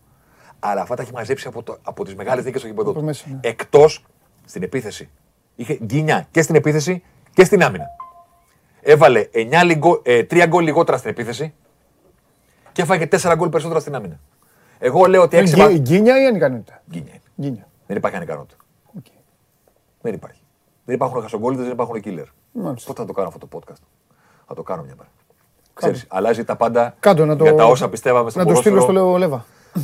Δεν υπάρχει. Θα στο πει και ο Λέβα. Ποιος πάει μεγαλύτερο σκύλερ από τον Λέβα, από τον Ρονάλντο τα τελευταία 9 χρόνια. 9 χρόνια. Όχι, σε διάρκεια όχι. Ωραία. Άμα ο Ρονάλντο δεν μπορεί να βάλει παραπάνω από τα προσδοκόμενα, μπορεί να βάλει παίκτες του Ολυμπιακού. Όχι, που κολλάνε παίκτες του Ολυμπιακού με τον Ρονάλντο. Άλλο λέω. Εμείς μεγαλώσαμε με την πεποίθηση. Ότι υπάρχει ο φορ που τα βάζει και ο φορ που τα χάνει. Ναι. Έπρεπε να φτάσω 40 χρόνων για να μάθω ότι τελικά αυτό είναι μύθος. Καρντόσο. Δεν υπάρχει. Ο Ρονάλντο, που το θεωρούμε το μεγαλύτερο killer των εποχών, στο τέλος 9 σεζόν, όχι μία. Μεγάλο δείγμα. Μια καριέρα. Σε αυτές τις 9 σεζόν, εδώ μεταξύ, ο Ρονάλντο έχει κερδίσει 4 Champions League και 3 χρυσές μπάλες. Βάζει παραπάνω από αυτά που πρέπει. Βάζει. Δεν υπάρχει ικανότητα ότι βάζω παραπάνω γιατί είμαι killer και μου δίνουν τελικές για 10 γκολ και εγώ τις κάνω 20 γκολ ή τις κάνω 15. Τα γκολ που πρέπει βάζει. Ο Ρονάλντο. Άρα όλοι τα γκολ που πρέπει βάζουν. Άρα δεν έχει ανικανότητα. Άρα δεν υπάρχει ικανότητα. Υπάρχει φόρμα ότι αυτή τη σεζόν ήμουν καυτός και τα έβαλα. Αλλά η φόρμα δεν μεταφέρεται στην επόμενη σεζόν. Όπως συνηθίζω να λέω πάνω που συζητάμε τα παιδιά, του λέω παιδιά, αν κάτι δεν κρατάει, είναι ρέντα. Καλά, αυτό είναι σίγουρο. Αυτό που είναι ικανότητα, το κρατάς. Δεν σου φεύγει. Ναι. Εντάξει, είναι και η δουλειά βέβαια. Δεν σου φεύγει η ικανότητα. Πάμε και στην άμυνα. Εδώ είναι τα γκολ που θα έπρεπε να φάνε οι ομάδες με τις κόκκινες μπάρες και τα γκολ που έφαγαν. Ο Ολυμπιακός και ο Άρης. Τι μεγαλύτερη διαφορά έχει ο Ολυμπιακός. Η μεγαλύτερη διαφορά. Εντάξει. Mm-hmm. Ο ΠΑΟΚ και η ΑΕΚ στα ίσα βάρκα. Ο Παναθηναϊκός έφαγε δύο γκολ παραπάνω. Ναι. Τα τέσσερα κρίσιμα που θα του έδιναν βαθμούς και καλύτερη εικόνα εκτός έδρας. Τα έφαγε. Είναι δύο γκολ παραπάνω. Είναι εκτός έδρας. Ναι. Τα τέσσερα κρίσιμα. Τα τέσσερα κρίσιμα. Πάμε παρακάτω. Πάμε τώρα στις ομάδες. Πρώτα κοιτάμε τι κάναμε με την μπάλα. Ενέργειες στην αντίπαλη περιοχή. Εντάξει. Η πρώτη θέση είναι σωστή. Είχε τους περισσότερους προωθημένους πιο μπαλο. Θα δεις τώρα. Μπαλοκατάσταση. Να κρατήσουν μπάλα και αυτοί. Και αυτούς που γκρινιάζουν. Και ο Μπίσες βαρπάταγε και οι επιθετικοί του πατάγανε. Και ο Κούρτιτς και κεφαλιές περνάνε. Και κεφαλιές. Γιατί. Και αυτός ο πίνακας εδώ που έστειλες. Παίζει και μεγάλο ρόλο στην άνοδο του τον τελευταίο ένα μήνα, 1,5. Πάμε τώρα. Καταλαβαίνεις. Πρόσεχε να δεις που λένε κάποιοι τα νούμερα και τα λοιπά. Κοίτα τι ωραία που τα χρησιμοποιείς. Όχι, βλέπεις πρώτα. Είμαι δίκαιος. Και έχω λέω τα νούμερα, αλλά και τα. Βλέπεις πρώτα ναι. Τις ενέργειες στην αντίπαλη περιοχή. Ναι. Πάμε επόμενη κάρτα. Μεγάλες ευκαιρίες. Ναι. Πού είσαι, κύριε Πάουκ? Πέμπτος. Βλέπεις. Κάτω από τον Βόλο. Βλέπεις. Ο Βόλος πώς πήγε. Πού είναι ο Ολυμπιακός. Κάνε λίγο πίσω. Κάνε λίγο πίσω. Πού είναι ο Βόλος. Ο ΠΑΟΚ και η ΑΕΚ, οι μοναδικές ομάδες με πάνω από 23. Ναι. Ο Ολυμπιακός πιο κάτω. Ναι. Πάμε στις μεγάλες ευκαιρίες. 47. Ναι, γιατί ο Ολυμπιακός πάταγε περιοχή και το έκανε ευκαιρία. 47. Ο ΠΑΟΚ πάταγε περιοχή και πάλευε. 40 η ΑΕΚ. Ναι. Να ο Βόλος. Mm-hmm. Να η ικανότητα του Βόλου που λες εσύ, μα κάτσε ρε γάμο. Τον Βόλο τον έβλεπα πιο αλέγκρο. Ορίστε. Να το. Ναι. Να ο Βόλος, ναι, με τις μεγάλες ευκαιρίες. Ναι. Μια χαρά ο Παναθηναϊκός. Ο ΠΑΟΚ 26 όσες είναι και οι αγωνιστικές. Mm-hmm. Ακριβώς στο μία μεγάλη ευκαιρία, ναι, των αγώνων. Σε κάθε αγώνα, ναι. Θες να σου πω το νούμερο του Ολυμπιακού πέρσι? Στο μεγάλες ευκαιρίες. Ναι, συνολικά στην σεζόν. Να μαντέψω. Ναι, για πες. Μην πεις κάτι περίεργο. Πρόσεχε. Περίεργο. Πρόσεχε. 64. 71. Εντάξει, μέσα άγραμμο το. Ήθελα να του πω 72 και με το που λέει μην πεις κάτι περίεργο το κατέβασα. Κοίτα. Ξέρεις για το λέω όμως. Γιατί. Εγώ φταίω που δεν σκέφτομαι το στόπερ. Γιατί εγώ στο αφιέρωμα, όποιος θέλει να το δει, Sport24. Ναι. Και όλα αυτά που λέμε τώρα υπάρχουν στο αφιέρωμα, να τα διαβάσετε με την προσοχή σας, με την ηρεμία σας, να δείτε τα πάντα. Έχω κάνει και για πρώτη φορά section ξεχωριστά για τις ομάδες. Δηλαδή έχω κάνει όλα αυτά που βλέπετε τώρα εδώ. Ναι. Αλλά υπάρχει ξεχωριστά Ολυμπιακός, ξεχωριστά ΠΑΟΚ, ξεχωριστά ΑΕΚ, Παναθηναϊκός, Άρης. Ναι. Είναι το ένα πράγμα που κοιτάς είναι τι κάναμε η ομάδα μου σε σχέση με τους υπόλοιπους. Ναι, εγώ Ολυμπιακός φουλή. Μπράβο. Τι βλέπω. Ομαδάρα 47 μεγάλες ευκαιρίες. Ο δεύτερος έχει 40. Πας πιο κάτω στην ανάλυση του Ολυμπιακού και λες ο Ολυμπιακός πέρσι είχε 71. Ναι. Υπάρχει σύγκριση με τον αντίπαλο και υπάρχει και σύγκριση με τον δικό σου τον εαυτό. Και πρέπει να βγάλεις συμπεράσματα και με τα δύο μαζί. Καλά, λογικό είναι βέβαια. Είδες λοιπόν τώρα πως οι επαφές στην μεγάλη περιοχή είναι κάτι να δεις. Είναι. Αλλά λέει ακόμα περισσότερο από το συγκρίνεις με τις μεγάλες ευκαιρίες. Ναι. Και τις μεγάλες ευκαιρίες μες στην περιοχή είναι, δεν είναι. Ναι, σωστό. Πάμε, επόμενο. Κλεψίματα ψηλά. Εδώ νομίζω ότι είναι πεσμένος ο Ολυμπιακός. Ο Ολυμπιακός ήταν η μοναδική ομάδα από τις δύο προηγούμενες σεζόν. Είχε πάνω από 7. Βέβαια. Μοναδική. Η μοναδική ομάδα. Φαντάσου όμως και πώς είναι το πρωτάθλημα, ρε παιδάκι μου τώρα. Ναι. Έχει πέσει ο Ολυμπιακός και οι άλλοι δεν μπορούν να τον περάσουν. Εντάξει. Ο Παναθηναϊκός έχει άνοδο, τεράστια σε σχέση με πέρυσι. Ναι. Τεράστια σε σχέση με πέρυσι. Ήταν στο 4. Ήταν κάτω από το μισό όρο του πρωταθλήματος ο περσινός Παναθηναϊκός. Uh-huh. Και τώρα είναι εκεί που βρίσκεται, στα ίσια με τον Ολυμπιακό. Yeah. Κάνανε και στο δεκαδικό ένα, ξέρεις. Ακριβώς τα ίδια κάνανε. Παναθηναϊκός Ολυμπιακός. Στο δεκαδικό έχασε ο ΠΑΟΚ. Στο 6,3 και λίγο πιο κάτω η ΑΕΚ 6,2. Κλεψίματα ψηλά. Πάμε τώρα. Passing game. Αυτός ο Ιονικός αυτές τις λίστες είναι κάτω τελευταίο. Τι να κάνει. Έχει πάρει με την άμυνα τώρα. Τι να κάνει. Τη σωτηρία του. Κατοχές με πάνω. Θα δεις με την έχει κάνει ο Ιονικός. Θα δεις. Κατοχές με πάνω από 10 πάσες. Όχι απλά θέλω ξεχαζεύω και τους υπόλοιπους εγώ. Ναι. Passing game. Ποιος παίζει με την μπάλα. Ναι. Κοίτα που είναι η ΑΕΚ. Αυτό δεν παίζει η ΑΕΚ. Μπράβο. Πάκανε να κλέψει την μπάλα δύο πάσες με να βγει μπροστά ο Άμραμπατ. Και ο Τζούμπερ. Παντελή μου, εγώ ξέρω γιατί το λέω. Αυτό κάνει. Γιατί θέλω να πείσω όλο ένα και περισσότερο κόσμο ότι τα νούμερα που μας δίνει η Opta πλέον δεν είναι τα άχρηστα νούμερα που είχαμε πριν από 20 χρόνια. Εντάξει. Πριν από 20 χρόνια θα βλέπαμε τις συνολικές πάσες και θα λέγαμε τι βλέπουμε εδώ. Όταν όμως έχεις εξειδικευμένα νούμερα, όπως το πόσες φορές μια ομάδα μέσα στο παιχνίδι κάνει κατοχή με πάνω από 10 πάσες για να επιτεθεί και το πόσες φορές αυτές οι πάσες οδηγούν σε επίθεση πραγματική, τότε βλέπεις κανονικά η άκυτα που είναι στο μέσο όρο του πρωταθλήματος. Η πρωτιά του ΠΑΟΚ εδώ συνάδει και με στην περιοχή που έβαλες. Φαίνεται, εντάξει, αφού γυρνάνε την μπάλα. Πάμε και λίγο παρακάτω. Πάμε και λίγο παρακάτω. Άμεσες επιθέσεις. Αυτό είναι. Τι μου πεις για τον Ιονικό. Αλλά δεύτερο. Είδες. Μεγάλες πανέ. Είδες λοιπόν. Τρίτος. Άουσμαν η μπάλα και μπροστά. Τρίτος. Έτσι έπαιζε από πέρυσι ο ΠΑΣ. Ο Γιαννίκης. Κράτησε και μεταξάς. Ναι. Όταν η ΑΕΚ πήρε το Γιαννίκη, έκανε ένα θέμα στο Sport24. Όποιος φίλος της ΑΕΚ το διάβασε, θα ήταν λιγότερο εκνευρισμένος από αυτά που είδε. Ναι, κατάλαβα. Εγώ εξήγησα τι έκανε ο ΠΑΣ πέρυσι. Εντάξει, κοίτα στην αναλογία από τις άμεσες επιθέσεις, στην αναλογία επαναλαμβάνω. Ο Ιονικός και ο ΠΑΣ πήγαν πολλά περισσότερα από την ΑΕΚ. Όσον αφορά στη στόχευσή τους. Σωστό. Ο ένας μπήκε play-off, ο άλλος έσωσε το τομάρι του εύκολα. Η ΑΕΚ τίποτα. Ψάχνεται. Πάμε. Για πρώτη φορά βλέπουμε το ανάποδο, κύριε Παντελή. Τι έκαναν οι ομάδες, τι δέχτηκαν οι ομάδες. Okay. Πόσες φορές είχε ενέργειες με την μπάλα ο αντίπαλος στην περιοχή του. Δεν τους φαίνεται το Άρη. Μπράβο στον Πάντζιο. Δεν του φαίνεται. Ο Άρης είχε γκίνια, σου ξαναλέω. Ναι, ο Άρης σου φαίνεται μια ομάδα η οποία μπαίνει και σου λέει «Ελά, εδώ εμείς Μπραζίλ». Είχε γκίνια. Έπαιξε φέτος περισσότερο. Έγινε καλύτερος με την μπάλα από την πέρυσι. Ναι. Όλοι οι δείκτες του, όποιος φίλος του Άρη θέλει, ας μπει να δει το ξεχωριστό θέμα. Υπάρχει ξεχωριστός σέξιον για τον Άρη. Ναι. Να μπει να δει τη σύγκριση του Άρη με πέρυσι και πρόπερσι. Ναι. Αλλά φόρ δεν του πήρανε ποτέ. Ναι. Και φέτος η μπάλα δεν έμπαινε μέσα όπως δεν έμπαινε πέρυσι. Ξέρεις την ανάγκη να κάνει τον Άρη να παίξει περισσότερο. Και δημιουργήθηκαν και ένα πίσω. Αυτό έπαθε ο Άρης φέτος. Λοιπόν, ενέργεια στον αντίπαλο στην περιοχή. Βασιλιάς, ο Άρης μαζί με τον Ολυμπιακό. Πολύ καλή επίδοση του Παναθηναϊκού. Ωραία. Άρη Γιάννη Αναστασίου, πώς γλίτωσες. Εντάξει. Ναι, ξέρεις γιατί έπαιξε ωραία μπάλα γι' αυτό. Ναι. Ολλανδική ομάδα. Δεν έχω απέτηση στον Πανετολικό. Να έχει καλούς δείκτες και στην επίθεση, να έχει καλούς και στην άμυνα. Όχι. Αν το κάνει, θα είναι για να μπει play-off. Καταλαβαίνεις. Δηλαδή, όπως είναι ο Αστέρας, αλλά δεν βγήκε. Που ο Αστέρας. Κοίτα, πάμε το τώρα επόμενο να πάθεις εγκεφαλικό. Μεγάλες ευκαιρίες κατά. Ο Ολυμπιακός δέχτηκε τις λιγότερες. Ναι. Προτελευταίος. Περίμενε. Άσε με να σε πάω βήμα-βήμα. Μεγάλωσε το. Μεγάλωσε το να μας δείχνεις κιόλας να γελάμε. Μάλλον που βάλε και Αστέρας τρίτο από εδώ. Να γελάμε. Λοιπόν, ένα-ένα. Ένα-ένα. Πρώτα τα καλά νέα. Ο Παναθηναϊκός φέτος δέχτηκε 14 μεγάλες ευκαιρίες. Πέρυσι δέχτηκε 30. Εντάξει, έχει κάνει δουλειά Παναθηναϊκός. Περίμενε. Η βελτίωσή του είναι...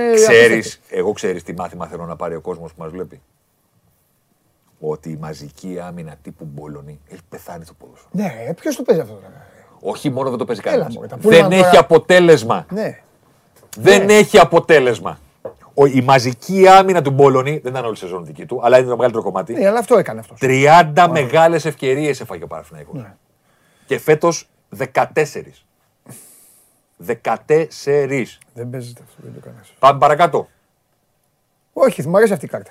Όχι, στην ίδια κάρτα ρε. Αυτή κάρτα ρε. Τι κάνετε εδώ. Εσύ κουνιέστε. Εσύ φταίς. Πιο κάτω στην κάρτα. Γιατί νομίζω ότι είναι. Αϊτό μου λέγανε. Πιο κάτω στην κάρτα. Ο Αστέρας ήταν μέχρι να παίξει και με τον Ολυμπιακό στο Φάληρο. Ήταν πρώτος. Αλήθεια. Ναι, είχε δεχτεί τις λιγότερες. Αλλά είδες τι έγινε. Στο Φάληρο. Νίκο πάλι κάνει τέτοιο κρότο το ακουστικό. Έλα πάρ' το. Αλλά είδες τι έγινε στο Φάληρο. Ναι, πώς δεν είδα. Έφαγε 6 γκολ σε τέτοιο. Ήτανε μέχρι να παίξει στο Φάληρο, ήταν η ομάδα που είχε τις λιγότερες. Ναι. Φοβερός πας, ο οποίος σε όλους τους υπόλοιπους δείκτες που είδαμε πριν, ενέργεια στην περιοχή, ελάτε. Κατοχές που αφήνει τον αντίπαλο, ελάτε. Αλλά, μόνο 18 μεγάλες ευκαιρίες είχε δεχτεί. Ναι. Και πάμε τώρα στην κυρία ΑΕΚ, 30. Κάποια στιγμή στη σεζόν δεν είχε χάσει από τον Όφη. Η ΑΕΚ ήταν σε αυτή τη λίστα τελευταία μαζί με τον Απόλλωνα, να ξέρετε. Τελευταία. Βελτιώθηκε. Και ο ΠΑΟΚ,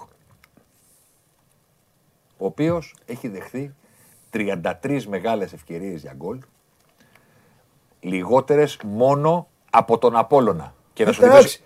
σε όλα τα μάτς ο Πασχαλάκης έβγαζε ένα τέτα-τέτ. Και να σου θυμίσω και κάτι άλλο. Περίμενε να σου θυμίσω και κάτι άλλο. Όφι δεν μου άρεσε εκεί που είναι. Και στον Νιόμπλια δεν άρεσε μάλλον.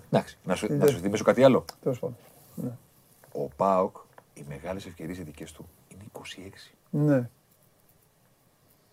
26. Είναι η μοναδική ομάδα του Big Five η οποία έχει δεχθεί περισσότερες μεγάλες ευκαιρίες από αυτές που έχει κάνει. 26-33. Ναι. Η εικόνα στις μεγάλες ευκαιρίες. Πέρυσι... Και επαναλαμβάνω γιατί μην προλάβετε και πόση βαθμολογία είναι δεύτερος, άλλο η αποτελεσματικότητα. Να το πω. Καλά, να προλαβαίνουμε τον κόσμο γι' αυτό. Τώρα θες να μπω να δω. Περίμενε. Είναι όλα στο κινητό, είναι όλα. Όλα αυτά είναι σε spreadsheet, τα έχουμε όλα στη θέση μας. Πάμε. Το πατάω και μέχρι να ανοίξω σου λέω κάτι άλλο. Πες. Θυμάσαι όταν ανέλαβε ο Μπέλ που λέγανε για την τραγική άμυνα του ΠΑΟΚ, πόσα προβλήματα έχει. Και εγώ έλεγα. Καλά, εγώ με ρασβάνει γι' αυτό. Ας σου πω. ΠΑΟΚ 2019-2020. 18 μεγάλες ευκαιρίες αντιπαλή του. Περσινός ΠΑΟΚ. 21 μεγάλες ευκαιρίες αντιπαλή του. Ναι. Εδώ είναι Αμπέλ Γκαρσία μαζί. Φετινός ΠΑΟΚ 33. Είναι αλέγος ο Ρασβάνη γι' αυτό. Παίζει άλλο. Επειδή τα έχω όλα μπροστά μου. Ναι. Γιατί όλα αυτά είναι σε spreadsheet. Θες να σου πω τη ρέντα του ΠΑΟΚ. Επειδή το είπες. 33 μεγάλες ευκαιρίες. Πόσα γκολ φάει από αυτές. Ο μέσος όρος είναι 40%. 33 μεγάλες ευκαιρίες. Ο μέσος όρος παγκοσμίως στις μεγάλες ευκαιρίες είναι 40%. Το μέσο όρο. Ο μέσος όρος, δηλαδή κανονικά με το μέσο όρο, ο ΠΑΟΚ πρέπει να φάει το 16 είναι η μέση, πρέπει να φάει 14 με 13. Ποιο λέγα, έχει φάει 11. 6. Ρασβάν μεγάλε. Σας γλεντάει ο Ρασβάν. Ο Ρασβάν λέει, έλα, γιατί το βλέπει ο κόσμος. Ας το κάνουν ευκαιρία, θα το χάσουν.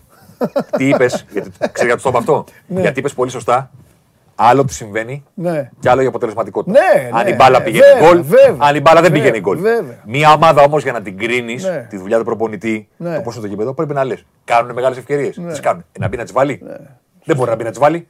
Ούτε όταν μια ομάδα δέχεται τόσες πολλές μεγάλες ευκαιρίες, μπορεί να μπεις. Α, αφού δεν μπήκε η μπάλα γκολ, δεν υπάρχει πρόβλημα. Πώς δεν υπάρχει πρόβλημα.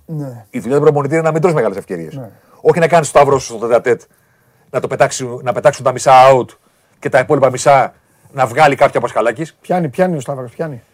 Με σκούφο. 33 μεγάλες ευκαιρίες και έχουν μόλις 6, 18%. Φοβερό. Ο μέσος όρος είναι 40%. Τρομερό αυτό. Το πιο ωραίο είναι αυτό, πολλά να ξέρεις. Τίτλο πρέπει να το κάνεις αυτό.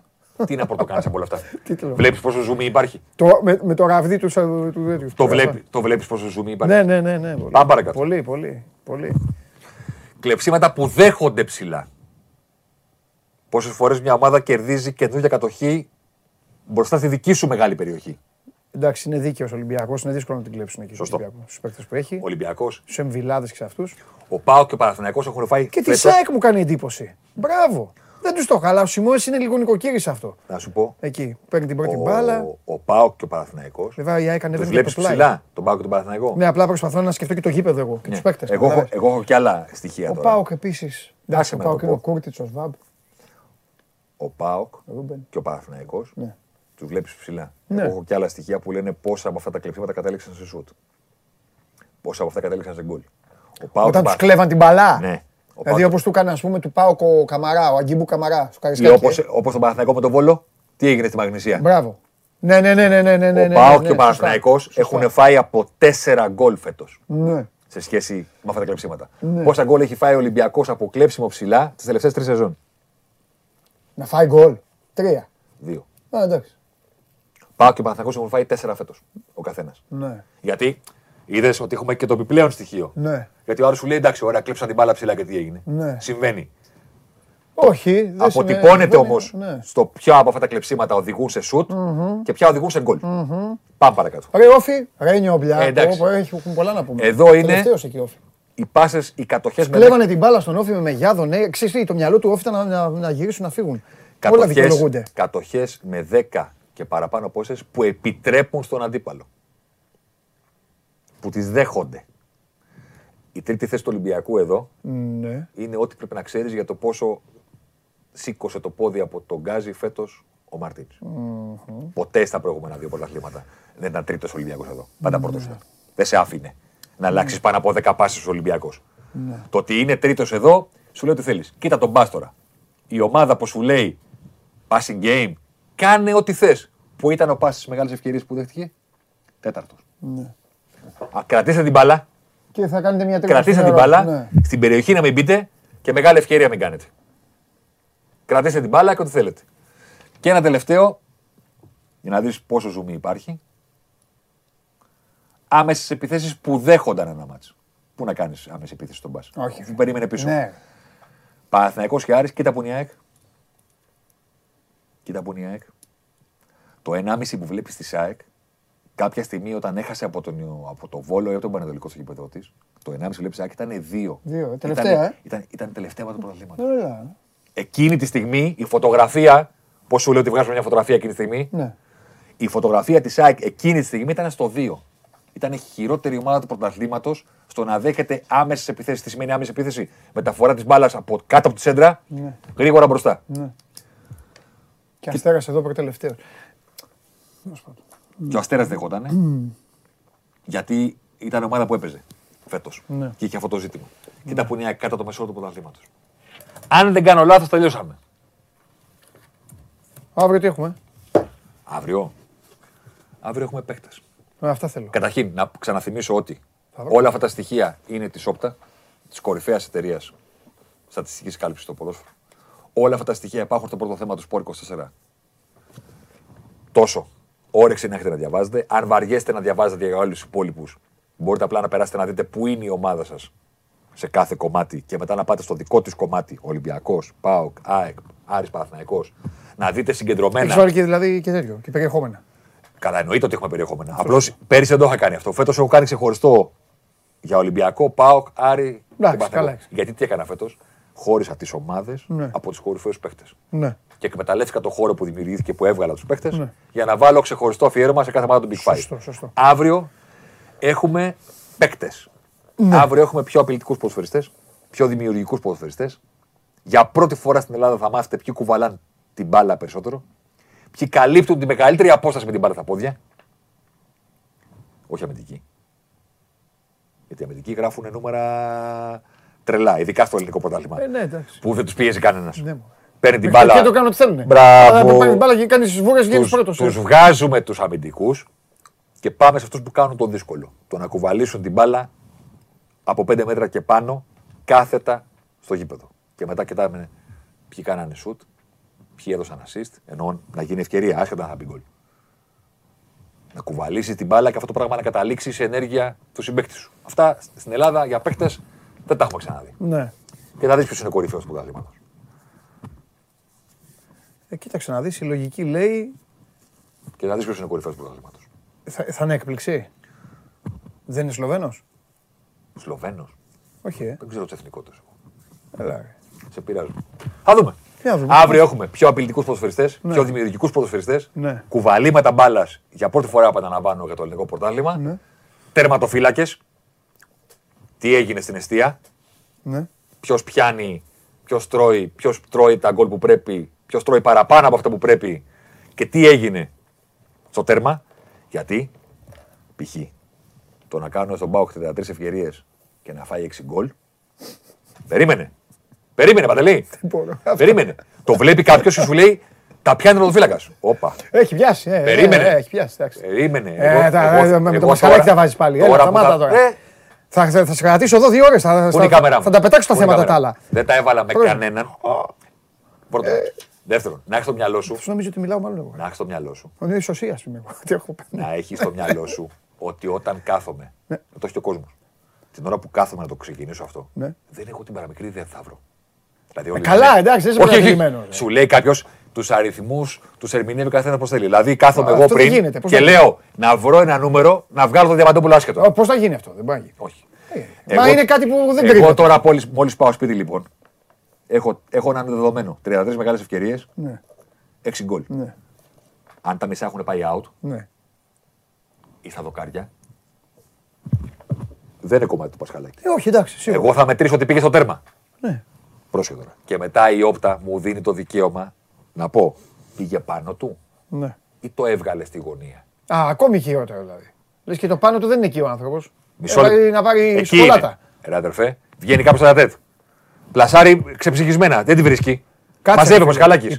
Υπάρχει φάσεις όμως, τρεις φάσεις ο Πασχαλάκης έχει βγάλει σε τέτα τέτ. Έχει βγει ο ίδιος ψηλά. Συμφωνούμε. Έχει έρθει απέναντί σου. Αυτό πώς το πιάνει Opta. Όλα αυτά αξιολογούνται. Πώς το πιάνει. Όλα αξιολογούνται. Την πέταξε πάνω μου. Όχι. Αυτό σου λέω. Όλα αξιολογούνται. Θα τα βάλουμε κάτω. Μην ανησυχείς καθόλου. Αύριο έχουμε κορυφαίους παίκτες. Περιμένω. Και θα δούμε και χορτάρι. Και το στόπερ θέλω. Αύριο θα δούμε και χορτάρι. Αλήθεια. Θα δούμε κουβαλήματα. Α, μπράβο. Πού είναι τα κουβαλήματα, σε ποιο σημείο του γηπέδου, πού καταλήγουν σε σουτ. Αύριο θα σου φέρω χορτάρι. Όχι μόνο μπάρες. Και όταν γυρίσει και ένας ποδοσφαιριστής που είχε τραυματισμό. Ναι. Όταν γυρίσει ένας παίκτης που έχει τραυματισμό. Του Ολυμπιακού, ναι. Δεν ξέρω. Εγώ τα λέω, ναι. Ναι. Θα δούμε και στο χορτάρι. Ναι. Τι σημαίνει να είσαι δεκάρι. Ναι. Και τι σημαίνει να παίζεις με δεκάρι. Και τι σημαίνει να παίζεις χωρίς δεκάρι. Εντάξει. Στο χορτάρι. Εντάξει. Όχι με μπάρες. Γιατί ξέρω ότι οι μπάρες κουράζουν τον κόσμο. Ναι. Στο χορτάρι. Μα δεν κουράζουν. Ναι. Οι μπάρες. Φέρε και χορτάρι και μπάρες. Παιδιά, οι μπάρες χρησιμοποιούνται και για να μην σας φέρω εδώ μια κάρτα που γράφει 26. Όχι, 23. Όχι, είναι σούπερ. Είναι έτσι, όχι, το βλέπεις το μάτι σου πας κατευθείαν. Ναι, τι λες τώρα. Να είστε καλά. Φιλιά πολλά, σε ευχαριστούμε πάρα πολύ. Αύριο. Ότι δεν φεύγω μόνος μου. Του λέω θα έρθει να με βγάλεις. Όχι, άστο να. Δεν μπορεί. Έλα, φιλιά πολλά, ευχαριστούμε πάρα πολύ. 33 φάσεις 6 γκολ. Λοιπόν. Λουτσέσκου. Λοιπόν, Θέμης και Άρης αύριο τα υπόλοιπα. Όχι αύριο τα υπόλοιπα, αύριο η συνέχεια. Για να δούμε τι γίνεται και τι δεν γίνεται. Έχουμε πάρα πολλά να πούμε. Πάμε γρήγορα όμως λίγο να καλπάσουμε, να μην καθυστερούμε. Πάμε στο Βαγγέλη.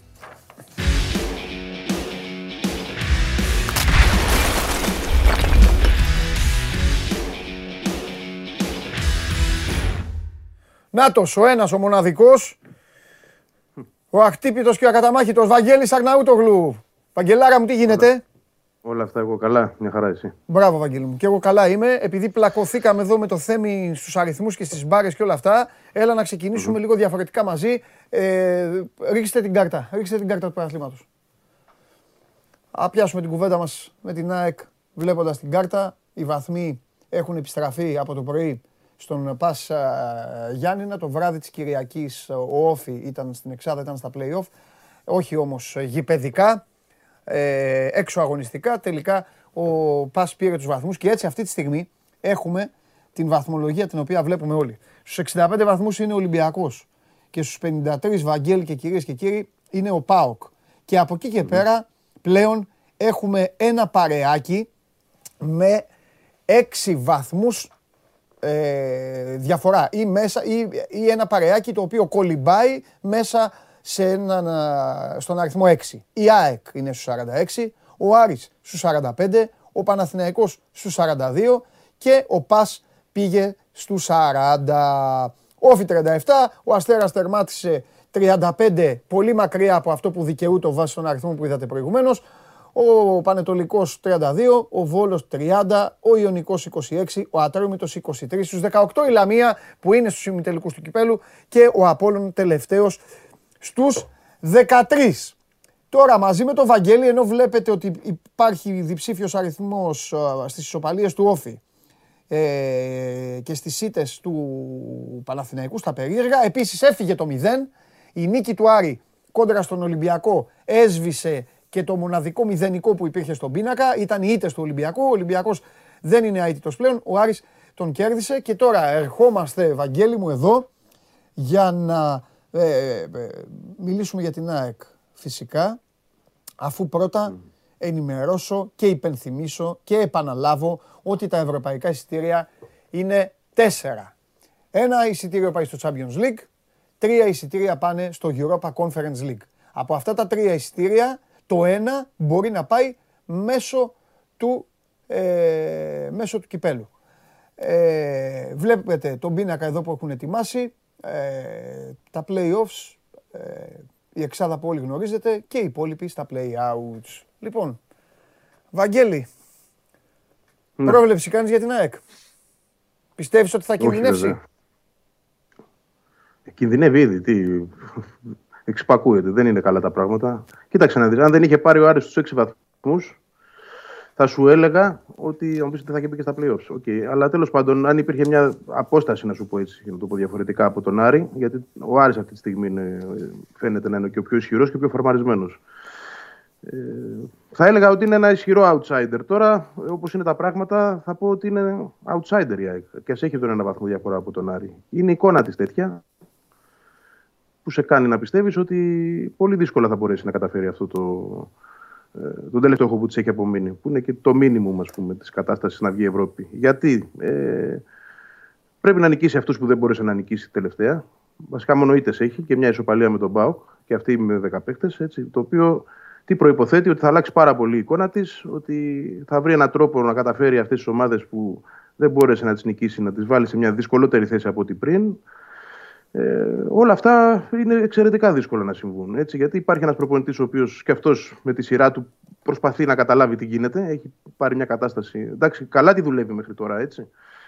Το καλύτερο που μπορεί θεωρώ κάνει, αλλά δεν πάβει να είναι και αυτός πρωτόπυρος σε μια τέτοια κατάσταση και να έχει πέσει πάνω του ένα πολύ μεγάλο βάρος, να μπορέσει να βρει τη λύση για να πάρει το εισιτήριο της Ευρώπης. Θα εξαρτηθούν πολλά, θεωρώ, Παντελή, και από την κλήρωση. Έτσι, χωρίς βέβαια αυτό να σημαίνει κάτι ιδιαίτερο, λόγω του ότι η ΑΕΚ παντού είναι βάλωτη, είτε μέσα είτε έξω, αλλά όπως και να το κάνουμε, δεν θα είναι το ίδιο π.χ. να ξεκινήσει με ένα μάτς στην Ντούμπα και στο Καραϊσκάκι, στα καπάκια, λέω εγώ τώρα, ένα πιθανό σενάριο. Θα ήταν καλό για εκείνη να ξεκινήσει με τον πιο βατό αντίπαλο από όλους, να το πω έτσι, να πάρει και λίγο πάνω της, να παίξει δηλαδή με τα Γιάννα στην έδρα της. Θα ήταν μια καλή εξέλιξη, να έχει, αν γίνεται, και δύο μάτς στην έδρα της συνεχόμενα. Όλα παίζουν το ρόλο τους. Πάνω απ' όλα η ομάδα να βρει ένα ρυθμό, θεωρώ ότι είναι δύσκολο. Δεν θα πω ακατόρθωτο, αλλά δύσκολο. Πρέπει να δώσει πολύ βασικές απαντήσεις σε ερωτήματα τα οποία δεν έχουν λυθεί όλη τη χρονιά. Δηλαδή, πώς να έχει μια πιο συμπαγή αμυντική λειτουργία, πώς να βρει έναν τρόπο να εκμεταλλεύεται καλύτερα τα δεδομένα επιθετικά όπλα που έχει, τα οποία δεν μπορούν να βρεθούν μεταξύ τους εύκολα. Τι μπορεί να αλλάξει αλήθεια ο Φρυδόπουλος, μακάρι να δουλέψει στο γευγμένα και επίμονα. Πήρε το μάτι μου, δεν το άνοιξα, για να μην με κακιώσεις. Δεν πιστεύω, πήρε το μάτι μου, είχαμε, όχι από σένα, γενικά, είχαμε τίποτα αποθέωση ο Φρυδόπουλος και τέτοια, όχι, έτσι θέλω να πιστεύω. Όχι. Γιατί, μπράβο, τα είπα εγώ με τον κόσμο, είχα ένα τεταρτάκι και μίλαγα με κόσμο και με ρώτησαν κάποιοι φίλοι της ΑΕΚ και τους είπα ότι ένα από τα θέματα στην ΑΕΚ, λέω, έρχεται ένας προπονητής και πάντα ξεκινάει όλοι, ξέρεις, με έναν ενθουσιασμό ασυγκράτητο. Και μετά πέφτουν. Αλλά δεν νομίζω ότι στην περίπτωση του Φερδόπουλου. Όχι, δεν υπήρχε τέτοιο πράγμα. Απλά το αναγνωρίσαμε αρκετοί, θεωρώ, και δικαίως, ότι προσπαθεί αυτή τη στιγμή να ανοίξει λίγο το ρόστερ, να πάρει ό,τι μπορεί από τον καθένα, ό,τι είχε να του δώσει. Δηλαδή, είδαμε ότι έβαλε το Γεύτης να παίξει και κέρδισε ένα γκολ από το Γεύτης από το κόρνερ. Είδαμε ότι ο Τάνκοβιτς δεν μπήκε στο 89 και στο 90 που έμπαινε επί Γιαννίκη να κάνει το τίποτα, αλλά μπήκε στο 68. Αυτά είναι δείγματα μιας προσπάθειας του προπονητή να εκμεταλλευτεί όλους τους παίκτες. Θεωρώ ότι καταλαβαίνει και ο ίδιος ότι δεν περισσεύει κανείς. Ό,τι καλό μπορεί να πάρει από τον καθένα, αυτό θα προσπαθήσει να κάνει. Ο Χατζησαφής στα χαφ. Κάτι που το συζητάγαμε όλη τη σεζόν, δεν το είδαμε ποτέ. Να, που ήρθε ένας προπονητής και το δοκίμασε. Θέλω να σου πω δηλαδή ότι προσπαθεί να ανακατέψει πράγματα στο μέτρο του δυνατού. Να μην πάει και σε extreme καταστάσεις, γιατί θεωρώ ότι αν πάει να αλλάξει και πολλά, περισσότερο θα τους μπερδέψει αυτή τη στιγμή. Τόσο ή άλλως μπερδεμένοι είναι από όλα αυτά. Σωστό. Παρά θα βοηθήσει. Σωστό είναι. Να πω τώρα, δεν θέλω να λέμε και τα ίδια συνέχεια.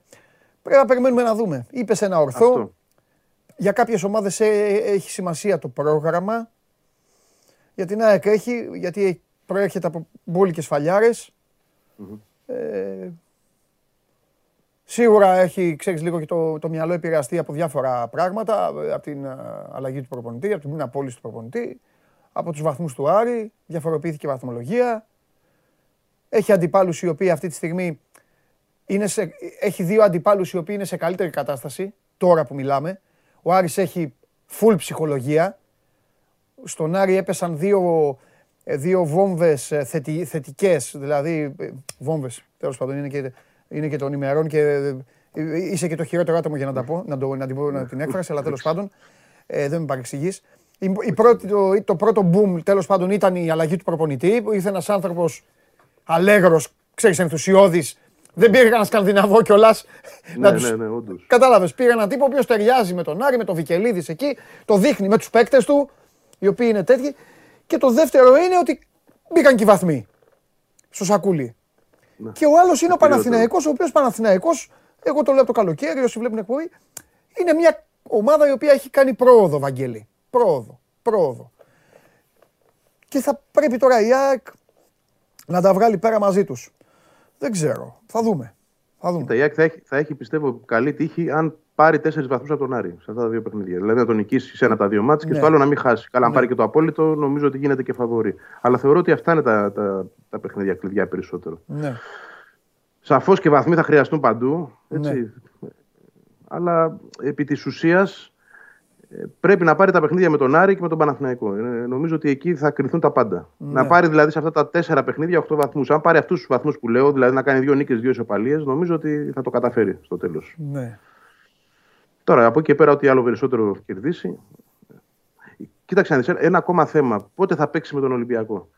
Δηλαδή έχει σημασία αυτό. Από την άποψη θα σου πω, να έχει εξασφαλίσει ο Ολυμπιακός μαθηματικά, ας πούμε, το πρωτάθλημα. Είναι καλύτερα να τον βρεις σε μια τέτοια κατάσταση παρά να τον βρεις στην αρχή της διαδικασίας. Ναι, ούτως ή άλλως θέλει κάποιους βαθμούς. Ή να είναι, ναι, κατάλαβα τι λες και θα το ενισχύσω. Ή να είναι το μάτς με τον Ολυμπιακό στο πρόγραμμα, να είναι το μάτς που θα είναι 3 μέρες πριν τον ημιτελικό με τον ΠΑΟΚ. Ναι, κάπως έτσι. Να τον βρεις δηλαδή σε μια κατάσταση που είτε θα είναι όχι αδιάφορος, γιατί δεν μπορεί να είναι στα ντέρμπι, αλλά τέλος πάντων βαθμολογικά θα έχει καθαρίσει με την ιστορία αυτή. Ναι. Έτσι. Ναι.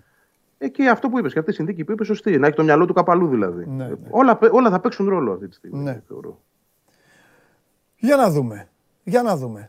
Είναι πολύ ένα καλό της υπόθεσης είναι ότι είναι όλοι καλά. Δηλαδή μετά από καιρό μπήκε ο Στάνκοβιτς, μπαίνει αύριο, συγγνώμη, γιατί εκπορεύω ο Αραούχο. Λοιπόν, είναι όλοι μέσα. Ναι. Πέραν του Βράνιες που έχει μια αγωνιστική ακόμα να εκτίσει, στην πρώτη αγωνιστική. Ναι. Εντάξει, και αυτό είναι ένα καλό σημάδι. Ναι. Περιμένω να δω επίσης τι θα κάνει ο προπονητής με τον Φράνσον. Κάποια στιγμή πρέπει να τον δούμε και αυτόν. Έτσι. Και εσύ τη άλλη, ελοχεύει που το έχει στο μυαλό της, νομίζω, το έχουν στο μυαλό τους στον οργανισμό και γι' αυτό η ΑΕΚ δεν μπορεί να κάνει σκόντο. Πιθανότατα να το έχεις γράψει και εσύ, και αν δεν το έχεις γράψει, θα το γράψεις. Δεν μπορεί να κάνεις σκόντο η ΑΕΚ και να σημαδεύει τη βαθμολογία, γιατί ελοχεύει για την ΑΕΚ ο κίνδυνος να πάρει το κύπελλο Παναθηναϊκός.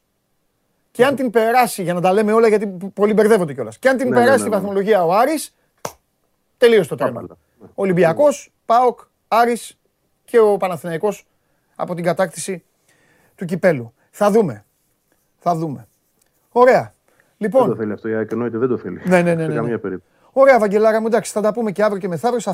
Κανανέο από το μέτωπο, από τα άλλα, κυριολεκτικά. Το μεταξύ, θυμάσαι πώς λένε όλοι Κανανέο από το μέτωπο. Τώρα είναι κυριολεκτική ερώτηση. Εντάξει, τώρα η οικογένεια ήρθε εδώ, είναι όλοι εδώ, στο σπίτι. Κάνα ένα ταξίδι Οδύσσια 4 περίπου 5 ημερών στον δρόμο, ο δικός, έφτασαν. Εντάξει, είναι όλοι εδώ. Όλα καλά. Τι λένε? Τι να πούν, σοκ. Γιατί, ξέρεις, ταξιδεύοντας μέσα στη χώρα, είδαν και πράγματα. Εντάξει, και μόνο που μια οικογένεια 7 ατόμων ξεριζώνεται για να φύγει, έτσι, καταλαβαίνεις το φόβο και την ανασφάλεια που υπάρχει. Να. Γιατί και εδώ που έχουν έρθει σε εμάς, δηλαδή, δεν είναι ότι υπάρχει και κάποια σοβαρή προοπτική άμεση για, ξέρεις, να αλλάξει η ζωή και να βρουν κάτι εδώ, να συνεχίσουν και το καθεξής. Είμαστε σε μια προσωρινή κατάσταση και βλέπουμε. Περιμένουμε να δούμε τι θα γίνει εκεί, πώς θα πάει η ιστορία. Ποιες πόλεις θα πλήξει, πόσο θα τις πλήξει, πού θα καταλήξει η χώρα, σε ποια χέρια, ποιος θα την ελέγχει. Ξέρεις, είναι τώρα τόσα πράγματα τα οποία είναι στον αέρα που υπομονή και ευχόμαστε να τελειώσει γρήγορα αυτό, τίποτα άλλο. Εντάξει, Βαγγελάρα μου. Είσαι γύρας, εσύ μη φοβάσαι. Ξέρω ότι είσαι φοβερός και τρομερός οικοδεσπότης και θα προσπαθήσεις να τους μαλακώσεις τον πόνο. Πάντα. Όσο μπορείς, το ξέρω. Φιλιά, γεια σου, Βαγγελάρα. Θα λέμε για χαρά. Να είσαι καλά, γεια. Λοιπόν. Αύριο βγαίνει το πρόγραμμα. Λοιπόν, ρε παιδιά, συνέχεια τα ίδια λέτε ήμαρτον. Είπα ο Παναθηναϊκός να πάρει το κύπελλο. Βγάζετε δικές σας συνθήκες. Λέτε μόνοι σας. Σας είπε κανείς για φιναλίστ. Μίλησε κανείς για φιναλίστ. Είπαμε να πάρει το κύπελλο. Μόνο κυπελούχος. Πόλα έχουμε. Γι' αυτό. Ο Ολυμπιακός ψήφισε υπέρ. Τι είναι αυτό, ρε, τι είχε βάλει. Ο Παναθηναϊκός κατά συμφωνείται με τη νέα βαθμολογία της Ευρωλίγκας δίχως να υπολογίζεται. Μάλιστα. Λοιπόν, μέσα στην ποδοσφαιρολογία το πόλο έχει να κάνει με τον μπάσκετ. Λοιπόν, ψήφισαν οι ομάδες και πλέον δεν ισχύει. Με ψήφους 7-6 δεν ισχύει στη βαθμολογία το τι έχει γίνει, τα αποτελέσματα. Δεν λαμβάνονται υπόψη τα αποτελέσματα με τις ρωσικές ομάδες. και εδώ σας ρωτάνε, ο Ολυμπιακός ψήφισε να μην ισχύσουν, ο Παναθηναϊκός ψήφισε να ισχύσουν. Αν συμφωνείτε με τη βαθμολογία. Εγώ θα σας πω τις ομάδες. Έχει λογική, οι ψήφοι έχουν λογική. Οι ομάδες που ψήφισαν να μην ληφθούν υπόψη τα αποτελέσματα, κάτι που θα γίνει κιόλας, είχαν αρνητικό ρεκόρ με τους Ρώσους και φυσικά εκκρεμούσαν παιχνίδια. Δηλαδή, η Έφες ήταν στο 2-3, η Bayern 0-3, η Μακάμπι 1-3, ο Ολυμπιακός 1-2, η Μπασκόνια και η Ζαλγκίρις 0-4. Και φυσικά οι περισσότερες από αυτές, η Μακάμπι, η Bayern, η Μπασκόνια, δεν θα πω η Ζάλγκιρις, οι Έφες, τέλος πάντων ευνοούνται και βαθμολογικά. Το παράδοξο στην ιστορία αυτή είναι ότι ψήφισε και η Τσέσκα. Ψήφισαν οι 11 μέτοχοι και συν 2 ακόμη και η Τσέσκα ψήφισε να μην ληφθούν υπόψη τα αποτελέσματα. Οι ομάδες που ψήφισαν να ληφθούν τα αποτελέσματα υπόψη ήταν ομάδες οι οποίες είχαν θετικό αποτέλεσμα συν τον Παναθηναϊκό, ο οποίος είναι στο 1-3, αλλά οι άνθρωποι του ψήφισαν να μην ληφθεί υπόψη το ποσοστό των νικών. Βιλερμπάν 2-2, Φενέρ 3-0, Μπάρτσα 3-1, Αρμάνι στο 2-2 και Ρεάλ Μαδρίτης στο 4-1. Λοιπόν, δείξτε τη βαθμολογία την καινούργια, όπως σχηματίζεται πλέον. Αυτή είναι η νέα βαθμολογία. 18-4 για την Μπάρτσα, 16-5 η Ρεάλ, 16-6 το Μιλάνο, 15-7 Ολυμπιακός, 12-8 η Έφες, 12-10 έκτη η Μπάγερν πλέον, 7η η Μακάμπι, 8η η Μονακό. Γίνεται μάχη, όπως καταλαβαίνετε πλέον, για την οκτάδα, αφού η Φενέρ, ο Ερυθρός Αστέρας, ακόμη και η Άλμπα έχουν πιθανότητες να χωθούν στα play-off. Στη 12η θέση είναι με 7-15 η Βιλερμπάν, η Μπασκόνια το ίδιο και τελευταία ρεκόρ έχουν ο Παναθηναϊκός με τη Ζάλγκιρις ίδια 6-16. Λοιπόν, πάει και αυτό. Τι έχουμε τώρα? Τίποτα. Show Must Go On. Δείξτε πρώτα τις κάρτες. Δείξτε τις και τις κάρτες του στοιχήματος. Έλα και μετά σταματάμε. Πάμε. Πάμε να δούμε τι προτείνει ο Τσάρλι σήμερα. Άσο τη Λιβερπουλάρα, λέει ο Τσάρλι, με την Ίντερ. Δεν γεγόμαστε και ισοπαλία αναφέρουμε, μια χαρά είναι. Έχουμε να παίξουμε, πάμε, ταξιδεύουμε στον Brighton. Παίζουμε την Brighton. Τώρα έχουμε δύσκολο παιχνίδι. Bayern κάποιοι άλλοι κερδίζουν, ρίχνουν τεσσάρες και πεντάρες σε καφενέδες. Λοιπόν, τέλος πάντων. Με ασιατικό handicap over 1,5 Bayern Salzburg, άσο. Λέει ο Τσάρλι για τα σημερινά παιχνίδια του Champions League. Πάμε. Σας αρέσει να καρφώνετε ή να βάζετε γκολ με εκτέλεση φάουλ? Είστε από αυτούς που ο κρυφός τους καημός είναι να παίρνουν συνεντεύξεις ή απλά θέλετε να διασκεδάζετε με τις ομάδες και να πανηγυρίζετε μαζί τους από την εξέδρα? Σε όποια κατηγορία και να νίκετε, είστε οι άνθρωποι μας και είμαστε οι δικοί σας άνθρωποι. Βάλτε φαντασία, κέφι και λίγο χρόνο. Φτιάξτε ένα βίντεο και στείλτε το σε αυτή τη διεύθυνση. Θα το περιποιηθούμε, θα το εκτιμήσουμε, θα το απολαύσουμε, θα το εμφανίσουμε και ποιος ξέρει. Μπορεί στο τέλος να είναι το δικό σας βίντεο που θα πάρει ένα μεγάλο δώρο. Γιατί το Show Must Go On ξέρει να εκτιμά αυτούς που παίζουν καλή μπάλα. Λοιπόν, πάμε.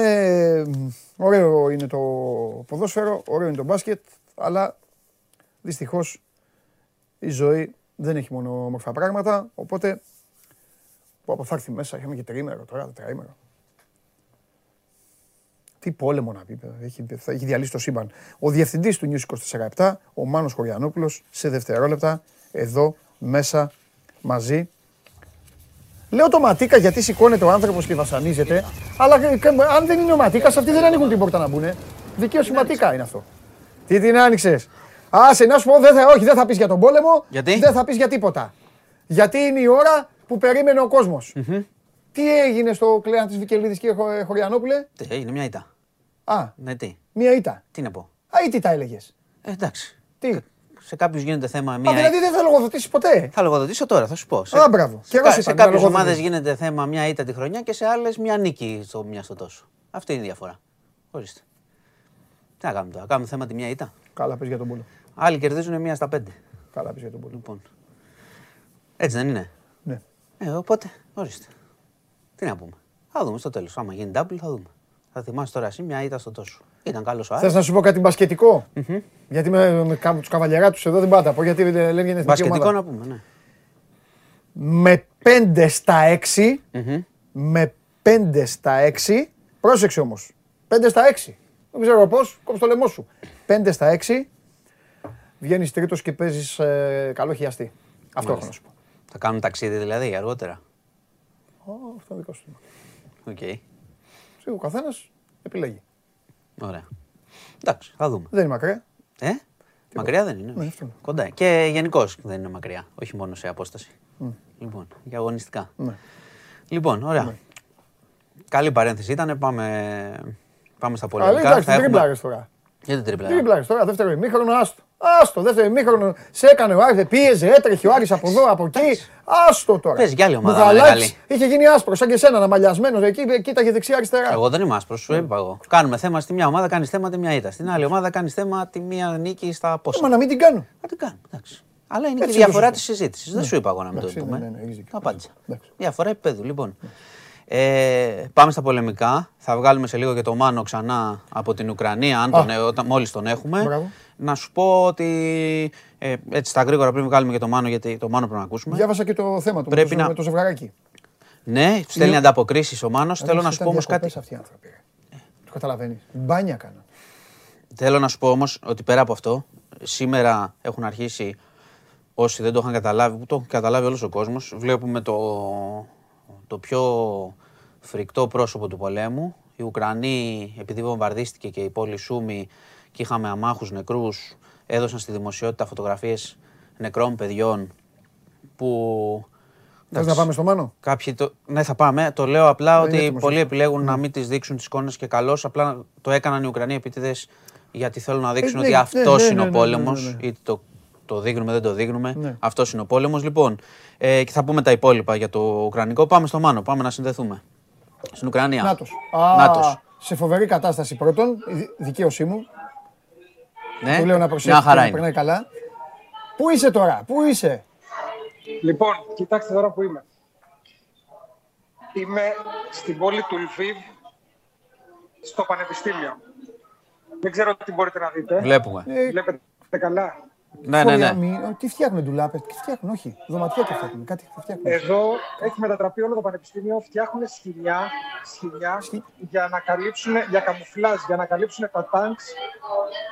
Κοιτάξτε. Καμουφλάζ, μάλιστα.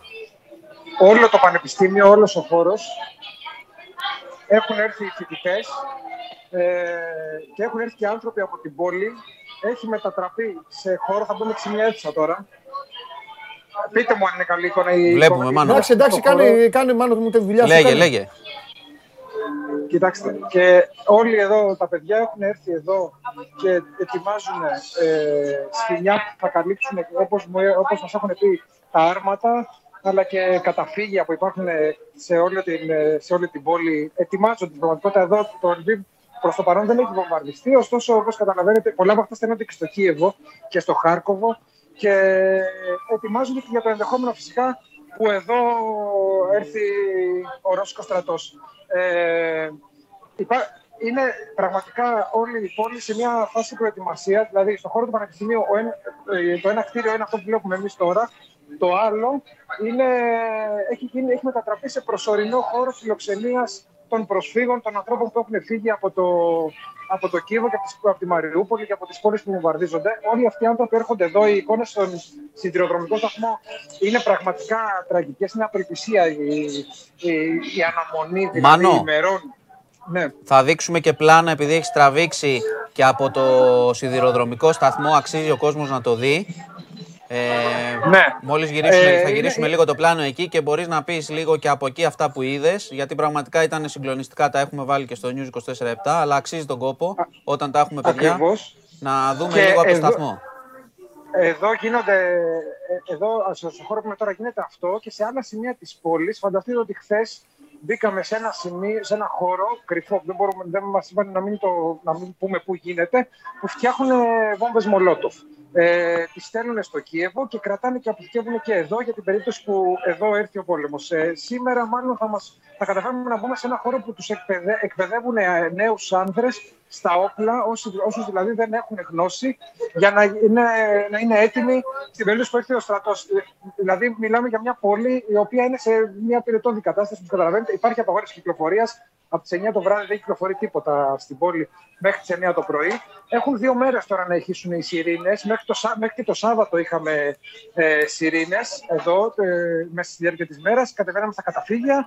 Τώρα 2 μέρες δεν έχουν ηχήσει. Υπάρχει και η κατάπαυση πυρός, βέβαια, σε 4 περιοχές της Ουκρανίας. Η συμφωνία δηλαδή για κατάπαυση πυρός σε 4 περιοχές της Ουκρανίας. Πάντως, η όλη εικόνα στην πόλη είναι μιας πόλης που είναι σε εμπόλεμη κατάσταση που ετοιμάζεται στην πραγματικότητα. Αν θέλετε, μπορούμε και τι εικόνε στο σιδηροδρομικό, για να καταλάβετε, οι άνθρωποι περιμένουν, τουλάχιστον κάποιοι περιμένουν μέχρι και 3 μέρες για να βρουν ένα βαγόνι ή ένα λεωφορείο για να πάνε στα σύνορα με Πολωνία ή Ρουμανία.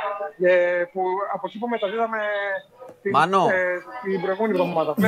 Βλέπουμε τώρα ακριβώς τις εικόνες που τράβηξες μόλις κατέβηκες μέσα, από την αναμονή του κόσμου και το πλήθος. Αυτό που βλέπετε είναι η υπόγεια διάβαση κάτω από το σιδηροδρομικό σταθμό.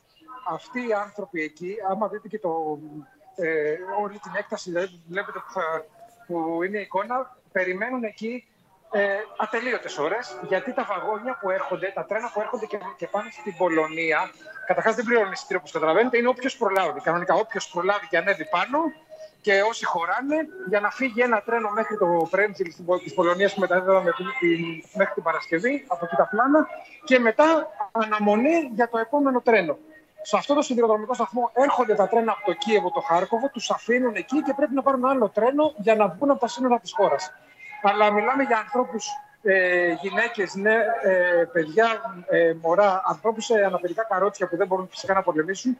Οι άνδρες 18 με 60 ετών, οι πολίτες της Ουκρανίας, απαγορεύεται να βγουν από τη χώρα, ακόμα και να το θέλουν δηλαδή.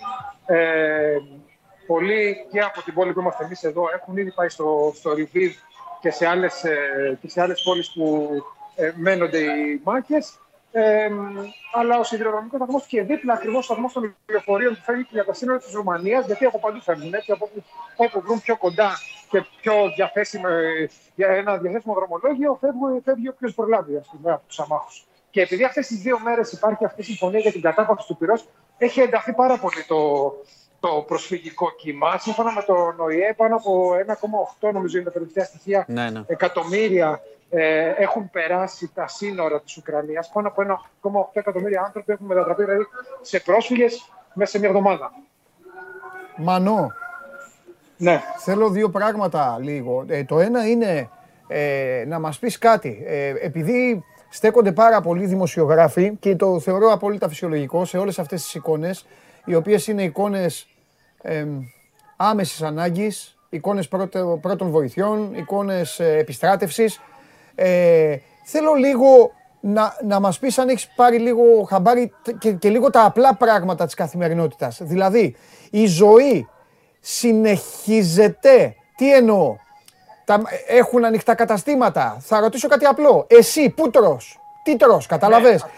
Στο λέω από την άποψη ότι οι Αμερικάνοι, ας πούμε, βομβάρδιζαν τη Σερβία και οι Σέρβοι ήταν έξω και πίναν καφέ. Εντάξει, κάθε χώρα βέβαια έχει και την κουλτούρα της και τον τρόπο. Ναι, έχει γίνεται αυτό σε πόλεις που βομβαρδίζονται και από πολύ παλιά. Και στον Παγκόσμιο Πόλεμο, το Λονδίνο, λειτουργούσε. Ένα αυτό. Και δεύτερον, επειδή διάβασα το φοβερό αυτό κείμενο με το ζευγάρι το οποίο σε συνόδευσε και από ό,τι κατάλαβα σου παρήχαν και πολύ μεγάλη βοήθεια για να πας, να βρεθείς δηλαδή στην Ουκρανία. Να πούμε κιόλας, ορμόμενος από το ότι όπως διάβασα τα 2 παιδιά αυτά, δηλαδή διακοπές ουσιαστικά κάνανε. Μπορεί να κάνανε και μπάνια που λέει ο λόγος. Πώς λέμε. Κάνανε, όχι μπορεί, κάνανε, μου το λέγανε. Ναι, δηλαδή φύγανε από τα μπάνια τους και ξαφνικά τώρα αυτοί οι άνθρωποι μπορεί να μην ξανασυναντηθούν και ποτέ στη ζωή τους, έτσι δεν είναι. Ακριβώς. Για πες. Πρόσεξε, Παντελή, κοίταξε, για το πρώτο που μου πες για τη ζωή. Στην πόλη που είμαστε εδώ πέρα, η ζωή συνεχίζεται με μια σχετική κανονικότητα. Ναι. Δηλαδή, υπάρχουν καταστήματα ανοιχτά, ναι. Όχι όλα, αλλά σε μεγάλο βαθμό είναι τα εστιατόρια, βρίσκεις για να φας. Okay. Κάποιες υπηρεσίες δεν λειτουργούν. σε όλα τα δημόσια κτίρια γύρω-γύρω, όπως καταλαβαίνετε, το ποτήρι του Βάγια έχουν οχυρωθεί. Αλλά, εν πάση περιπτώσει, αρκετά από τα μαγαζιά είναι ανοιχτά. Ισχύει ό,τι ισχύει σε μια εμπόλεμη χώρα. Δηλαδή, ένα μαγαζί που πουλάει μια κάβα, ας πούμε, δεν πουλάς αλκοόλ, δεν πωλείται αλκοόλ, δεν μπορείς να αγοράσεις αλκοόλ με κανένα τρόπο. Δεν μπορείς να αγοράσεις ούτε μπύρα. Απαγορεύεται, γιατί είναι η χώρα σε μια εμπόλεμη κατάσταση. Απαγορεύεται οποιοδήποτε να αγοράσει, ας πούμε, αλκοόλ. Καφέ. Κυρίως αυτά που έχω δει εγώ ανοιχτά, μιλάμε για καφέ που παίρνει κάποιος και περπατάει, τα παίρνει στο χέρι και φεύγει. Ναι. Υπάρχουν μαγαζιά που έχουν κλείσει τελείως, που είναι κλειστά, κυρίως γιατί οι ιδιοκτήτες τους, ας πούμε, ένας ιδιοκτήτης μαγαζιού είναι ένας 30-40, ναι, είναι πολύ μεγάλος ο αριθμός αυτών που έχουν φύγει να πάνε, ας πούμε, στο Χάρκοβο, στο Κίεβο, ναι, να πολεμήσουν. Ναι, ναι, ναι. Ωστόσο, δηλαδή η εικόνα είναι μιας σχετικής κανονικότητας. Okay. Ειδικά εδώ που είμαι, στο Ελβίβ δηλαδή, που σου είπα ότι είναι η δυτική πύλη στην πραγματικότητα της Ουκρανίας, είναι πάρα πολύ, έντονο το μποτιλιάρισμα, γιατί όσοι φτάνουν στο σιδηροδρομικό σταθμό παίρνουν κάποιο γνωστό, αν έχουν, για να τους μεταφέρουν σε ξενοδοχεία. Όλα τα ξενοδοχεία της πόλης, όλα όμως, είναι κλεισμένα. Εγώ στο δικό μου ξενοδοχείο, για παράδειγμα, επειδή μετά τις 9 σου λέω δεν μας αφήνουν ούτε να βγούμε έξω, εντάξει, βγαίνουμε για τσιγάρο στο μπαλκόνι. Ναι. Εγώ βγαίνω συχνά με έναν, τυχαίνει και πετυχαίνω έναν άνθρωπο, ο οποίος είναι ένα παιδί 30 χρονών και μου έλεγε ότι δεν μπορώ να φύγω, γιατί είμαι σε μια ηλικία που δεν με αφήνουν να φύγω. Ζει στο Χάρκοβο, έχει έρθει εδώ. Το παιδί έχει ένα πρόβλημα μέσα στο πόδι, μου λέει δεν μπορώ να... Δεν μπορώ να το εξηγήσω τώρα, δεν μπορεί να περπατήσει καλά. Δεν μπορεί να πολεμήσει, αλλά δεν μπορεί να βγει από τη χώρα. Ναι. Οπότε θα μείνει αναγκαστικά στο ξενοδοχείο για να είναι πιο ασφαλής, μαζί με την κοπέλα του κι αυτός, αλλά δεν μπορεί να φύγει. Τα ξενοδοχεία λοιπόν είναι γεμάτα, τα εστιατόρια λειτουργούν εν μέρη. Μια σχετική κανονικότητα την βλέπεις στην πόλη. Δηλαδή κινείται κόσμος, θέλω να πω. Δεν είναι ότι είναι ερημιά. Μετά τις 9 είναι η ερημιά. Μέσα στην ημέρα υπάρχουν άνθρωποι που κάνουν τις δουλειές τους. Τώρα θέλω να ρωτήσω για τα παιδιά αυτά, ας πούμε, και για πολύ κόσμο, ναι, το ζευγάρι. Τα παιδιά αυτά που είχαν φύγει, ναι, είναι ακριβώς αυτό που μου λες. Έκαναν μπάνιο, δηλαδή το αγόρι μου είπε ότι με πήραν τηλέφωνο και ήμασταν στην παραλία και δεν το σήκωσα, γιατί λέω τα μετά τριμμένα της άδειάς μου, ρε παιδί. Και μετά από λίγο έβλεπα τα μηνύματα και μου λένε δες τι έγινε. Και άρχισα να μπαίνω στο ίντερνετ και τους πήρα πίσω τηλέφωνο και μου είπαν να επιστρέψω. Έτσι έχει γίνει με πάρα πολλούς ανθρώπους. Εγώ στο τρένο που μπήκα, που ήμασταν περίπου 200 άτομα, σχεδόν όλοι ήταν άνδρες που έχουν κληθεί ή ήθελαν από μόνοι τους να γυρίσουν να πολεμήσουν. Αυτοί ήταν για κάποιο λόγο στο εξωτερικό ή μπορεί να μένουν μόνιμα στο εξωτερικό, αλλά να είναι Ουκρανοί πολίτες και να θέλουν να συμμετάσχουν στον πόλεμο. Ναι. Ωραία. Και επειδή τώρα εμείς έχουμε έναν άνθρωπο εκεί, και αυτό είναι τυχερό για εμάς, και μπράβο εδώ στον κύριο Χωριανόπουλο που το έκανε, και μπράβο και σε εσένα που είσαι. Μάνο, τώρα εμείς είμαστε πίσω εδώ, στα σαλόνια. Όχι, κανονικά πρέπει να πάμε και εμείς οι δύο να είμαστε εκεί με το Μάνο. Λοιπόν, να του κάνουμε και παρέα. Ρε Μάνο, πες μας κάτι, επειδή εγώ θέλω η ενημέρωση να είναι πάντα σωστή. Βλέπουμε τι κάνουν οι Ρώσοι, δεν το συζητάμε, το βλέπουμε από χίλιες πλευρές. Εκεί οι Ουκρανοί... Τι λένε, οι ίδιοι τι λένε. Πρώτον, θέλω να σε ρωτήσω. Πρώτον, τι πιστεύουν.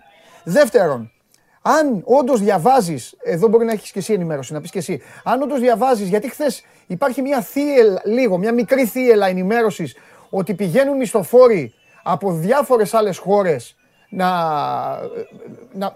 το λέει πολύ η Ρωσία αυτό, ότι αντιμετωπίζει μισθοφόρους. Μπράβο, ναι, ρε παιδί μου, αλλά εγώ θέλω να συζητάμε και για τις δύο πλευρές. Ναι, ναι. Η Ρωσία λοιπόν υποστηρίζει ότι Ούγγροι, Κροάτες, Άγγλοι, Γάλλοι, Πορτογάλοι, που λέει και ο Καραγκιόζη, όλοι ότι έχουν πάει διάφοροι, τέλος πάντων, τέτοιοι παραστρατιωτικές οργανώσεις, τέλος πάντων, και έχουν μπει, τέλος πάντων, με τον Ουκρανικό στρατό. Υπάρχει τέτοια πληροφόρηση, υπάρχουν αυτά τα δεδομένα. Για αυτό που μου λες το τελευταίο για τους πληροφόρους, εγώ προσωπικά τέτοια πληροφόρηση δεν έχω. Ωστόσο μπορώ να σου πω κάτι για το τι πιστεύουν. Υπάρχουν άνθρωποι που, να το πω πιο απλά, είναι πιο πορωμένοι εξ αρχής από παλιά με το να συμμετάσχουν σε αυτό. Ωστόσο τώρα μιλάμε για μια κατάσταση που, αν μη τι άλλο, δεν είναι ενώσεις διαπραγματεύσιμο, δέχονται επίθεση. Οπότε και άνθρωποι που είναι πιο ήπιοι, αυτή τη στιγμή δεν θα σου πούνε, ας πούμε, ότι δεν πρέπει να πολεμήσουμε τους Ρώσους. Ναι. Είναι σε μια κατάσταση όλοι τους, κατάλαβες. Ναι. Ότι τώρα να αντιμετωπίσουμε αυτό που συμβαίνει. Τώρα, για τους μισθοφόρους δεν ξέρω. Ξέρω όμως σε κομμάτι, και έχω μιλήσει με αρκετούς ανθρώπους εδώ πέρα, ότι από την πρώτη μέρα υπάρχουν πάρα πολλοί που πήγαν μόνοι τους εθελοντικά και είπαν στο στρατό και στις αρχές ότι μπορούν να συνεισφέρουν και έχουν δημιουργηθεί ομάδες πολιτοφυλακών, ας το πω έτσι. Ας πούμε, μάλλον θα σταματήσει πάρα πολλές φορές στον δρόμο. Αυτό είναι και το πιο επικίνδυνο σε χώρες, σε πόλεις που δεν βομβαρδίζονται αυτή τη στιγμή. Επικίνδυνο αν είσαι, εννοώ, αν δεν είσαι Ουκρανός. Γιατί ψάχνοντας για σαμποτέρ, σε σταματούν, σου κάνουν έναν εξοδικητικό έλεγχο, ερωτήσεις για τα πάντα. Αλλά μιλάμε για πολίτες, δηλαδή όχι για στρατιωτικούς, για πολίτες που κυκλοφορούν με τα πολιτικά τους αυτοκίνητα. Όποιον δουν ότι θεωρούν ότι μπορεί να είναι ύποπτος, το σταματάνε, του κάνουν έλεγχο, έχουν και όπλα κάποιοι από αυτούς, άλλοι δεν έχουν. Και δεν έχουν την πείρα σε αυτό, είναι επικίνδυνο. Μα όχι, σκότωσαν πριν 4 μέρες. Έτσι έναν νερός όλοι. Το έδειξαν κιόλας στην τηλεόραση. Ναι, έχουν βγει διάφορα βίντεο που άλλους τους μαστιγώνουν, ας πούμε. Εκεί, πρόσεξε, εκεί έχει να κάνει με το είσαι και λίγο στο χέρι αυτού που θα πέσεις. Δηλαδή, καταλαβαίνεις. Αν εσένα σου δώσει ένα όπλο και εδώ θα ανάδωσε 10 ανθρώπους, αν οι 3, ας πούμε, είναι λίγο πιο πορωμένοι ή δεν πιστούν, έχεις ένα ρίσκο εκεί. Οπότε τέτοιες ομάδες υπάρχουν παντού. Έχουν φτιαχτεί δηλαδή σε διάφορα σημεία. Δεν έχουν πάρει όλοι όπλο. Όπως μου είπανε, όπλο έχουν πάρει μόνο όσοι είχαν άδεια οπλοφορίας πριν τον πόλεμο. Ωστόσο, οι ομάδες υπάρχουν σε όλη την έκταση της πόλης, σε χωριά απ' έξω.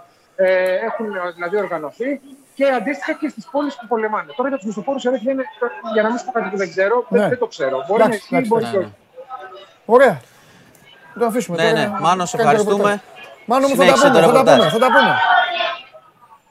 Γεια σου, Μάνο. Να προσέχεις. Να παίρνεις και καλά. Τώρα δεν με άκουσε. Καλύτερα. Εντάξει, ρε φίλε. Κοίταξε να δεις. Και τον ρώτησα πάρα πολύ σημαντικό. Γιατί έχει σημασία και για αυτούς και για τους πολίτες. Γι' αυτό ρώτησα πώς τώρα. Ναι. Σου είπα, είχα βρεθεί στην Κροατία εγώ στον φίλο. Και οι καταστάσεις είναι παρόμοιες. Να πεις πολύ ίδιοι. Ναι, μα οι άνθρωποι όσοι παραμένουν, οι πολιτουργούν προσπαθούν να ζήσουν. Ναι, ακριβώς, όπως το λες. Προσπαθούν να ζήσουν. Και εκεί βλέπεις φαινόμενα μαύρης αγοράς. Υπάρχουν κάποια μαγαζιά τα οποία είναι ανοιχτά. Μα είδες τώρα. Πας να πάρεις μια τυρόπιτα που σου λέει 10 ευρώ. Αυτό που περιέγραψε ο Μάνος τώρα, ότι οι πολίτες κάνουν ελέγχους στον δρόμο, ξέρεις ότι μπορεί να τύχει και να την πληρώσει ένας αθώος που δεν είναι, που φαίνεται λίγο περίεργος κάτι. Πιστεύεις ότι πηγαίνουν εσύ. Είδα και κάτι βίντεο με κάτι άγγελους να κάνουν δηλώσεις. Πραγματικά τώρα αυτό το πολεμάμε μόνο μισθοφόρους και τα λοιπά. Δεν μπορώ εγώ να σου το πω, κανείς δεν μπορεί να το πει. Δηλαδή ο πολέμος προπαγάνδας αυτή τη στιγμή είναι τεράστιος. Δεν μπορείς να το πεις. Δεν το ξέρω, σου λέω. Έχεις δίκιο. Ούτε και ο Δισκιωμάνος δεν το ξέρει. Έχεις δίκιο. Εμείς λέμε όμως. Δεν λέω ότι αποκλείεται, αλλά δεν το ξέρω. Εμείς κάνουμε κουβέντα με τις πληροφορίες που υπάρχουν. Εξάλλου βλέπεις ότι ξέρεις ότι παρακολουθώ και ακούω και ανταποκριτές και τέτοια. Δίνουν ρωσικά. Δεν χρειάζεται πια, γιατί έχουμε παρεμβάσεις επισήμως ρωσικές κατά της Ελλάδος. Το είδα και αυτό. Οπότε είδαμε και την κυρία Ζαχάροβα, εκπρόσωπο τύπου του ΕΚΣ. Και μηδιακές επισημάνσεις. Και την πρεσβεία που κάνει παρατηρήσεις. Εντάξει. Αυτό είναι να σου πω. Το όνειρό μου είναι πάντως να βρεθεί μια χώρα και να κάνει post. Δείτε Show Must Go On. Όποια χώρα να είναι. Μια χώρα θέλω. Την Τανζανία. Κάποια χώρα. Εχθές πάντως είχε post που η συνάντηση του κυρίου Δένδια με την Υπουργό Εξωτερικών στην Αγγλία και το ταγκάρανε μετά στο Facebook. Συναντήθηκα με τον Νίκο Δένδια. Αντί για Νίκο Δένδια, ταγκάρανε Νίκο Βέρτη. Αλήθεια. Μέχρι να το διορθώσει. Το οποίο ήταν. Είχε και κάτι καλό. Λίγο πλάκα. Τι να πούμε. Λοιπόν, εντάξει, γελάμε, αλλά η κατάσταση είναι δραματική. Και θέλω να σου πω πριν πάω λίγο στα πολιτικά, τα ρωσικά που είπαμε, να τελειώσουμε λίγο με Ουκρανία. Συνεχίζεται, σφίγγει ο κλειός ακόμα περισσότερο στο Κίεβο. Πιστεύεις ότι μόλις μπει στο Κίεβο θα τελειώσουν όλα? Μόλις μπει στο. Αν πέσει το Κίεβο, θα έχει ένα τρομακτικό χαρτί στο τραπέζι για να κάνει μια διαπραγμάτευση ότι παιδιά, εγώ αυτά λέω, έχω το Κίεβο, έχω τη μισή χώρα. Δηλαδή παλεύει και την Οδυσσό για να κλείσει κάτω όλα τα λιμάνια. Αλλά τώρα είναι από τις χειρότερες στιγμές του πολέμου ακριβώς. Αρχίζουν, βλέπεις, όσοι άμαχοι δεν φύγουν. Βλέπαμε πριν τα πλάνα που τράβηξε ο Μάνος στο σταθμό και βλέπαμε τα παιδάκια να συνοστίζονται.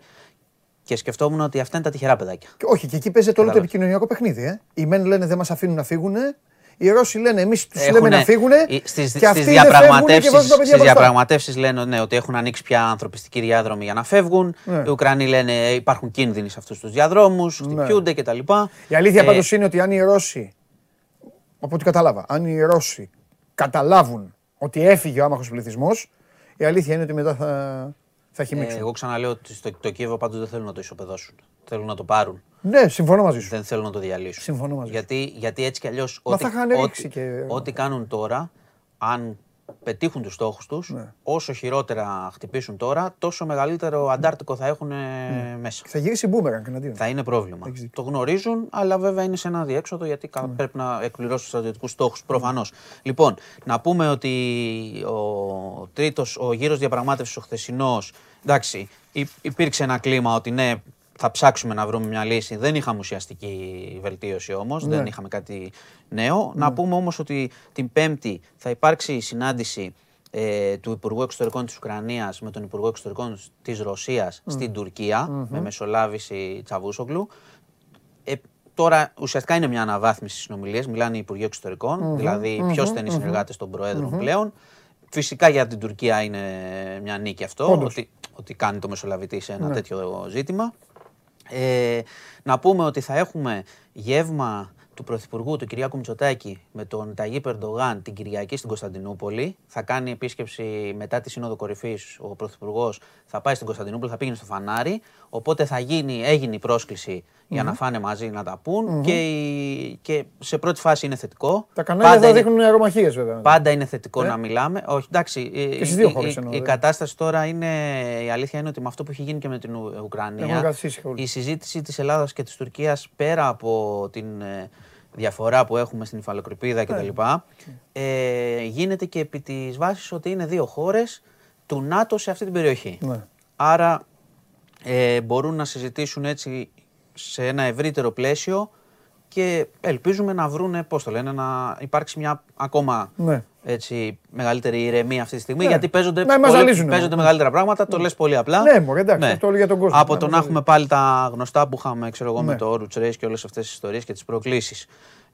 Θα δούμε πώς θα πάει η συνάντηση. Το σίγουρο είναι ότι έχει πια κλείσει, δηλαδή επιβεβαιώθηκε πριν από λίγη ώρα, γιατί το είχαν πει πρώτα τουρκικά ΜΜΕ. Τώρα, σε αυτό που σου έλεγα, η αλήθεια είναι ότι οι ελληνορωσικές σχέσεις περνάνε ένα χειμώνα αυτή τη στιγμή. Γιατί όταν εκπρόσωπος τύπου βγαίνει και λέει κατευθείαν ότι με αυτά που με τη στάση της Ελλάδας βάζεται σε κίνδυνο τις σχέσεις, η απάντηση από την Ελλάδα είναι ότι. Το κάνουν και για άλλες χώρες.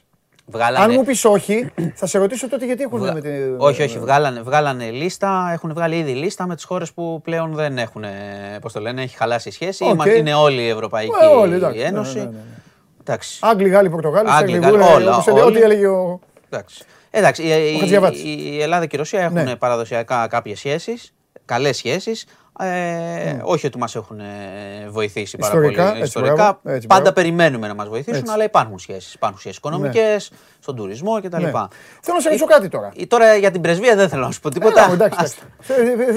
Μ' αρέσουν τα πιο ψαγμένα θέματα. Θα ρωτήσω κάτι εσένα και τους φίλους μου εδώ και τους φίλους μου. Κύριλλο, πώς είδατε? Μόσχας. Ναι. Τι θες να κάνει ο Κύριλλος της Μόσχας? Δεν ξέρω, γιατί η πίστη, η ορθοδοξία, αγάπα των πλησίων σου. Θα σου πω κάτι με όλο το σεβασμό στην πίστη των ανθρώπων. Τίποτα όλα αυτά. Με όλο το σεβασμό στην πίστη των ανθρώπων. Δεν υπάρχουν περισσότερα politics πουθενά αλλού από την Εκκλησία. Ούτε στην πολιτική. Στο πέρασμα των αιώνων ενός αιώνα. Πάντα. Και ιστορικά, και ακόμα και αν τώρα λέμε ότι είναι ξέχωρα τα πράγματα, που ξέρουμε πολύ καλά και στην Ελλάδα ότι δεν είναι. Αυτό σου λέω. Έχει μπόλικη πολιτική, δηλαδή τι περίμενες να πεις? Όχι, μετά το εμβόλιο. Τι να κάνει ο Κύριλλος? Ναι ρε παιδί μου, αλλά λέω, μετά το εμβόλιο, εχθρός το εμβόλιο. Μην κορεδευόμαστε. Βάλε και καμιά βόμβα τώρα στα παιδάκια. Μην κορεδευόμαστε. Και το θέμα είναι, ξέρεις, όταν γίνονται αυτά και λες εσύ γενικώς και αορίστως για να σταματήσουν τα θλιβερά γεγονότα κτλ. Έχει ένα περιθώριο να λειτουργεί και εκείνος. Σε τέτοιες περιπτώσεις πολέμου.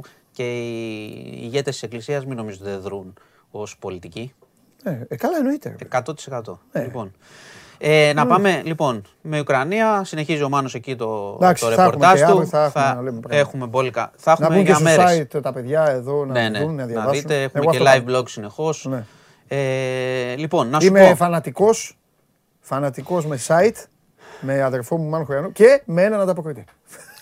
Εντάξει. Δεν μπορώ, δεν αντέχω, τρελαίνω. Δεν θα πάτε. Τρελαίνω. Λοιπόν. Φοβερά σατάκια. Δεν έχουν υποθεί σε ποδοσφαιρικό επίπεδο αυτά.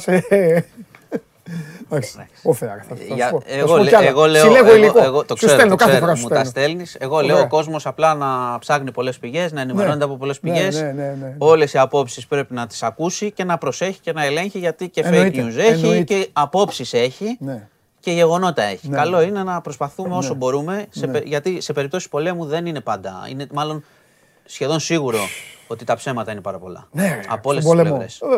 Λοιπόν, να πάμε, λίγο, να πάμε Ανδραβίδα καταρχάς. Αυτός τι έλεγε στους αστυνομικούς. Λοιπόν, επειδή το έχουμε αφήσει από την... πότε το είχαμε αφήσει, που σου έλεγα ότι τον ψάγνανε. Προφανώς συνελήφθη την τελευταία φορά που είχαμε βρεθεί εδώ, γι' αυτό επανέρχομαι. Έχει συλληφθεί. Ο σπιτονικοκύρης ομολόγησε. Ναι. Ομολόγησε το φόνο του ανδρόγυνου. Για τα παιδιά είπε, ξέρεις, είπε λίγο το απέφυγε, αφήστε τα αυτά. Προφανώς δεν είναι, δεν τίθεται θέμα το τι έχει γίνει. Μιλάμε όμως, γιατί αυτή είναι η ουσία πια, είναι αδιανόητη η πράξη. Έτσι, από τα πιο άγρια εγκλήματα που έχουν γίνει στην Ελλάδα, γιατί λέει του χρώσταν κάποια νίκια. Θα πω και αυτό που είπες, ότι είπε και στον αξιωματικό εκεί ότι θέλει να τον βοηθήσουν να πέσει τα μαλακά. Ναι, να υπενθυμίσω έτσι, δολοφονία δύο παιδιών και ενός ανδρόγυνου. Δεν ξέρω τι εννοούσε. Απλά είχε μάλλον στο κεφάλι του, γενικώς επειδή ήταν και θαυμαστής του Χίτλερ από ό,τι έχω δει. Ναι. Επειδή έκανε πάντα επεισόδια, επειδή σκότωνε ζώα. Σκότωνε ζώα βεβαίως. Και αυτό είναι κακό σημάδι όταν το βλέπετε στους ανθρώπους γενικώς. Και γι' αυτό σκότωνε ζώα δεν είχαν πάει μέσα. Ο νόμος για το κακούριμα και τα λοιπά έχει γίνει τώρα τελευταία. Έτσι. Ναι. Τέλος πάντων, αυτός ο άνθρωπος σχεδίασε με ψυχραιμία, επειδή λέει είχε οικονομικές διαφορές, όλο αυτό που έκανε. Ναι. Δεν μπορεί να το χωρέσει νους του ανθρώπου. Πήρε προθεσμία σήμερα, θα απολογηθεί αύριο. Ναι. Αλλά η ουσία είναι ότι τα σημάδια για το πού μπορούσε να φτάσει τα είχε δείξει. Ναι. Και από την κακοποιητική συμπεριφορά που είχε στους συνανθρώπους του, και υπενθυμίζω, είναι πάντα ένα σημάδι κάποιος που βασανίζει ή σκοτώνει ζωά, ότι μπορεί να πάει παραπέρα. Δεν πρέπει να το υποτιμούμε. Έχει φανεί σε τρομερές πάρα πολλές περιπτώσεις, να το ξέρετε. Εννοείται. Τέλος πάντων, έχεις συλληφθεί και θα γίνουν τα δέοντα τώρα βάσει του νόμου. Τώρα, μην μπούμε παραπέρα, αυτό το έγκλημα που έκανε. Ναι. Δεν ξέρω πώς τιμωρείται αυτό το πράγμα. Έρχεται κακοκαιρία Φίλιππος. Φιλιππίδης θα έχουμε δίκη. Είναι στο νοσοκομείο. Αυτό δεν το έχω. Σε ένα κανάλι. Δεν το έχω ακούσει αυτό. Πλησιάζει η δίκη του πάντως, οπότε ναι, μπορεί να... Δεν το έχω μπει και παιδιά, οπότε μην το πω. Δεν το έχω δει. Αλλά επειδή πλησιάζει η δίκη του, ναι, μπορεί να έχει τίποτα θέματα. Όχι, εντάξει, μπορεί και να έχει... Τέλος πάντων. Λοιπόν. Έρχεται κακοκαιρία Φίλιππος, να προσέχετε, κρύο πολύ. Φίλιππος, λέει. Έτσι τον είπαν. Από Μπιάνκα. Ωραία ήταν Μπιάνκα, δεν έκανε και τίποτα. Από Μπιάνκα Φίλιππος. Φίλιππος θα έρχεται με χιόνια. Ορεινά, πολύ κρύο, και στην Αθήνα, Αττική δεν βλέπω χιόνια. Θα έχει πολύ κρύο, ευτυχώς. Πότε, χθες βγαίναμε τα κοντομάνια, πότε. Έτσι αρρωσταίνει ο κόσμος. Ναι. Από το βράδυ Τετάρτη πρωί θα αρχίσουν τα φαινόμενα έντονα, θα κρατήσει μέχρι την Κυριακή όμως. Οπότε το κρύο, επειδή θα κρατήσει μέρες, θα έχει πολύ κρύο. Τι άλλο να σου πω, τον Ερντογάν σου είπα για το δείπνο. Αυτά και ο κορονοϊός, πέφτουν οι δείκτες σταθερότατα συνέχεια και οι διασωληνώσεις. Βελτιώνει την κατάσταση. Πολύ. Δεκάδες πάλι. Δεκάδες. Λοιπόν, αυτά. Τα αθλητικά τα είπαμε κιόλας. Αύριο βέβαια, τα είπαμε. Εντάξει. Λοιπόν. Αύριο φοβερός. Με τον Φραγκιδάκη μαζί. Εκεί να είναι ο Φραγκιδάκης, δεν στρέψει πιο μέσα. Α, εντάξει, οκ. Ωραία. Λοιπόν, αυτά από τον Μάνο Χωριανόπουλο. Ο Γουλφ θέλει να μάθει το... Όχι, φίλε Γουλφ, δεν είναι αυτός. Στη χώρα έπεσες μέσα. Δεν είναι αυτός όμως, όχι. Λοιπόν, πού πάμε, έλα, πού είναι η Μαρία, κάτσε να βάλω μάσκα. Έλα λίγο να χαλαρώσουμε τώρα. Η Μαρία δεν είναι, βέβαια, όταν κερδίζεις η City έχει τη Μαρία. Να βάλω τη μάσκα. Μπράβο. Πώς είμαστε. Με τα μαυροπράσινά σου. Ναι, είδα σε πολύ σακάκι σήμερα. Πού είναι το... Α, τα έχεις εκεί, Τα έχω εδώ, ναι. Το ξέχασα, είχα ένα τύχημα. Ωραία, τι μάσκα στη Μαρία. Γιατί σήμερα... Έτσι, για να σε ψαρώσω. Α, δεν ψαρώνω εγώ με αυτά. Καλά. Τι έχουμε, πώς είσαι. Εγώ πολύ καλή. Πού ήσουν τόσο καιρό. Ήμουνα τηλεργασία, τι να κάνω. Ήσουν τηλεργασία. Αφού τα ξέρεις, τα μοιράζουμε. Έτσι μας αποφεύγεις. Είχε έρθει Βάλια. Εντάξει. Πώς είσαι σήμερα. Δεν κατάλαβα, τι κάνω. Δεν ξέρω, λέει, μπορεί. Το 2-0 δεν είναι. Η λέξη άγχος δεν υπάρχει στο λεξιλογιό μου. Το 2-0 δεν είναι τίποτα. Έχει παρέλθει ο κανόνας τον γκολ εκτός έδρας. Το λέω απλά για να. Έτσι. Μην νομίζεις ότι έχει τελειώσει. Ναι. Έτσι. Λες εσύ σε μένα που υποστηρίζεις μία ομάδα της οποίας η φανέλα της έχει το βάρος μιας πιτζάμας. Μιας πιτζάμας. Τι είναι στην Ευρώπη. Είναι βαριές κουβέντες που ξεστομίζεις. Θεόβαρες. Μπορώ να πω και χειρότερα. Θεόβαρες. Πολύ βαριές. Την ομάδα σου. Την ομάδα σου. Συνέξιμα ακόμα. Θα πω και άλλη κουβέντα. Την ομάδα σου δεν την ξέρει ούτε η μάνα της. Διαφωνώ. Σε τι διαφωνείς. Σε τι διαφωνείς. Στην άποψή σου. Σε τι. Τι έχει πάρει η City. Τι έχει κατακτήσει η City. Έλα. Πάλι ξεκινήσαμε. Ελάτε φανατικοί. Τι ώρα είναι. 2 παρά 20. Έχουν σκολάσει οι φανατικοί οπαδοί της City στην Ελλάδα. Δεν έχουν σκολάσει. Ελάτε φανατικοί οπαδοί της City. Έλα. Ο μεγαλύτερος σε ηλικία οπαδός της City είναι η Μαρία. Α, ξέρω και ένα που είναι 30. Ξέρω και ένα που είναι 30. Α, ονόματα δεν λέω. Άστο, δεν χρειάζεται γιατί θα κλαίαμε από το όνομα του. Λοιπόν, έναν ξέρω 30 και τη Μαρία. Και οι υπόλοιποι τι είχαν σήμερα, τι είχατε εργασία στο σχολείο, τι τέτοιο. 4 έριξε στο ντέρμπι. Μου επιτρέπεις, μιλάω στους συνοπαδούς. Εντάξει, συγγνώμη, με συγχωρείτε. Πήρατε βαθμούς, είστε καλά παιδιά. Εντάξει, μίλησα με τους οπαδούς της City. Πού έριξες 4? Στο ντέρμπι του Manchester. Στους ανύπαρκτους. Τους βρήκες εκεί, τους κακομοίριδες έχουν πεθάνει. Τους πυροβόλησαν. Εντάξει, συγχαρητήρια. Και επειδή μιλάμε για το ντέρμπι του Manchester, θα ξεκινήσω και με αυτό. Μάλιστα. Έτσι, για να πούμε ένα ιδιαίτερο στατιστικό, καθώς στο δεύτερο μέρος η United δεν είχε ούτε μία τελική. Ναι. Μπορούμε να δούμε και την καρτέλα. Και η τελευταία φορά που συνέβη αυτό ήταν το 2017, ναι. Στο 0-0 με ποιον. Αυτό είναι του δεύτερου ημιχρόνου. Του δεύτερου ημιχρόνου είπα. Τι γίνεται τώρα, 2 γκολ, 14 σούτ, άλλη τίποτα. 5 στο στόχο, τίποτα, 1 στο γκολ. Δεν είχε καμία τελική στο δεύτερο 45. Ωραία, αυτό το πήρες τώρα, φτιάχτηκες τώρα και μου το έφερες. Ναι, αλλά πρόσεχε, σου λέω. Και με τη φωτογραφία του Μαγκουάιρ. Εντάξει, μπράβο. Είναι η πρώτη φορά που συνέβη μετά το 2017, όπου η Manchester United είχε αναδειχθεί ισόπαλη 0-0 με ποια. Με τη Liverpool. Και τι, δεν έκανε η United φάση. Ναι, δεν έκανε. Βέβαια, ήταν τότε που είχε κοιμηθεί ο Θεός. Που ένα εύκολο 17-0 είχε γίνει 0-0. Έτσι, αυτό έπρεπε να το φέρω. Μπράβο, καλά έκανες. Θα σε πάω τώρα στην Τουρκία. Και δεν με πάω. Στην αναμέτρηση της Γαλατάσαράι με τη Ριζεσπορ. Μάλιστα. Έληξε υπέρ των. Τίποτα, σε κοιτάω. Οκ. Ναι. Έληξε υπέρ των γηπεδούχων με 4-2. Στο 70 όμως το προβάδισμα το είχε η Ριζεσπορ που ήταν 2-1 μπροστά. Και είναι η στιγμή του πέναλτι για να ισοφαρίσει η Γαλατάσαράι. Θέλω να δεις εδώ έναν. Ένθερμο οπαδό, ο οποίος προσεύχεται για να μπει το πέναλτι και να ισοφαρίσει η ομάδα του σε 2-2. Ναι. Άμα δεν το είχανε, δεν θα το βρίσκεις στο βιντεάκι, δεν θα το βάζανε. Ναι, πιθανόν. Εντάξει, εκ ασφάλους βιντεάκια. Έτσι λέγονται αυτά, κυρία Μαρία. Κυρία Μαρία, έτσι λέγονται. Ξέρεις τι μου θύμισε αυτό λίγο, έτσι. Τι σου θύμισε. Εμείς μικρά, έτσι τώρα στο δημοτικό και τα λοιπά, όταν θέλουμε να κερδίσουμε. Τότε που ήσασταν City, που γινόσασταν, που γνωρίζατε τη City, ναι. Ναι, όταν θέλουμε να χάσει η ομάδα να κερδίσει, λέγαμε, δεν ξέρω, το ξέρεις αυτό το ποιηματάκι, πώς το λένε. Όχι, πες το ποίημα, Μαρία μου, να το μάθω. Δεν το θυμάμαι και πολύ καλά, τώρα το θυμάμαι. Έχουν περάσει και πολλά χρόνια, ναι. Παναγίτσα μου να χάσει κάτι. Έλεγες ποιηματάκι. Δεν σου λέει κάτι. Έλεγες ποιηματάκι. Το λέγαμε μόνο εμείς στην Εύβοια. Έλεγες ποιηματάκι. Στην Εύβοια λέγατε ποιηματάκι δηλαδή. Έπαιζε δηλαδή η ομάδα σου με τον αντίπαλο και για να μην βάλει γκολ ο αντίπαλος. Λέγαμε χάσει, Παναγίτα μου να χάσει, κάπως έτσι. Και εσύ έλεγες ποιηματάκι. Τι να κάνω. Σου λέω τώρα στο δημοτικό. Ναι, Μαρία. Παιδάκι ήμουν. Ναι, Μαρία.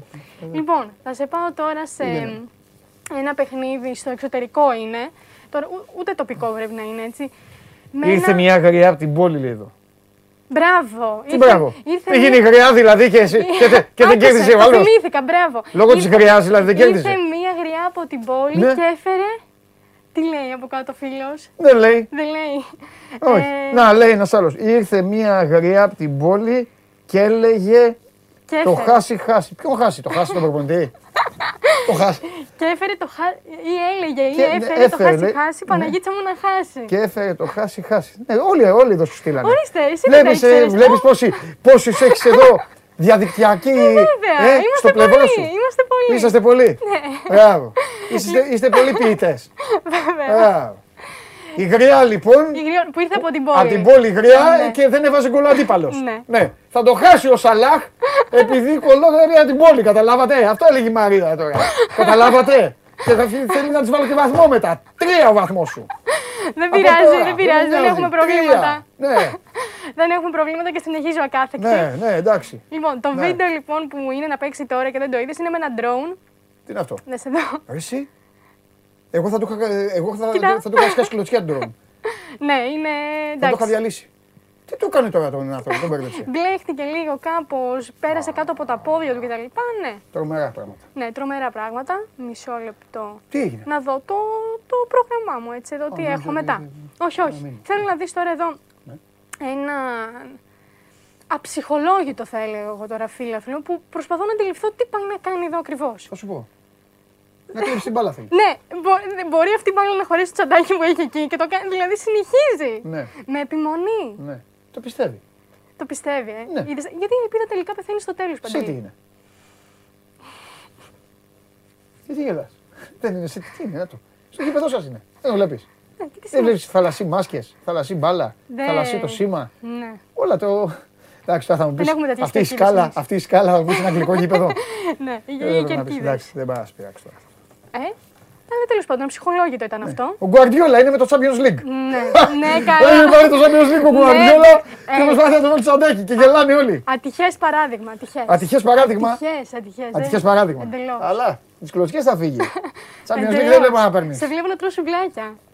Εγώ, κορίτσι μου, για το πρωτάθλημα. Όχι, το πρωτάθλημα ήταν. Είμαι η ομάδα η οποία, ναι, είμαι η ομάδα η οποία έχει τους περισσότερους τίτλους στην Αγγλία. Ένα. Δεύτερον, έχω 6 Champions League. 6 Champions League η City. Θα γυρίσουμε 15 φορές ξανά, 15 ζωές να ζήσουμε, ναι. Δεν θα πάρει 6 Champions League η City. Το λέω γιατί ήταν. Αλλά δεν σε νοιάζει εσάς τώρα. Έχει τελειώσει τώρα η οικιακή οικονομία, τα μαθήματά σας. Έχετε να δώσετε, ναι, και εξετάσεις, ναι, για το πανεπιστήμιο. Ναι, εντάξει. Λογικό είναι. Έχετε ζωή μπροστά. Γελάει καλύτερα, ποιος γελάει τελευταίος. Εγώ γελάω πάντα. Ωραία. Βέβαια. Κάτι άλλο, τίποτα καναστημένο, ο Ντίας είναι καλά, το χέρι του. Το χέρι του είναι καλά, του Ντίας. Ξέρεις τι συνέβη. Είναι καλά. Χτύπησε εδώ. Χτύπησες στον νόμο. Τι εδώ. Χτύπησε στον νόμο. Εδώ χτύπησε στον νόμο. Ο κανονισμός έχει αλλάξει πριν 2 χρόνια. Και γιατί ζητάγανε συγγνώμη, γιατί έχεις μείνει και πίσω. Τα έχω δει. Και γιατί ζητάγανε συγγνώμη. Δεν ξέρω γιατί ζητούσαν συγγνώμη. Γιατί. Ο κανονισμός έχει αλλάξει πριν 2 χρόνια, από εδώ και πάνω δεν είναι χέρι. Ναι.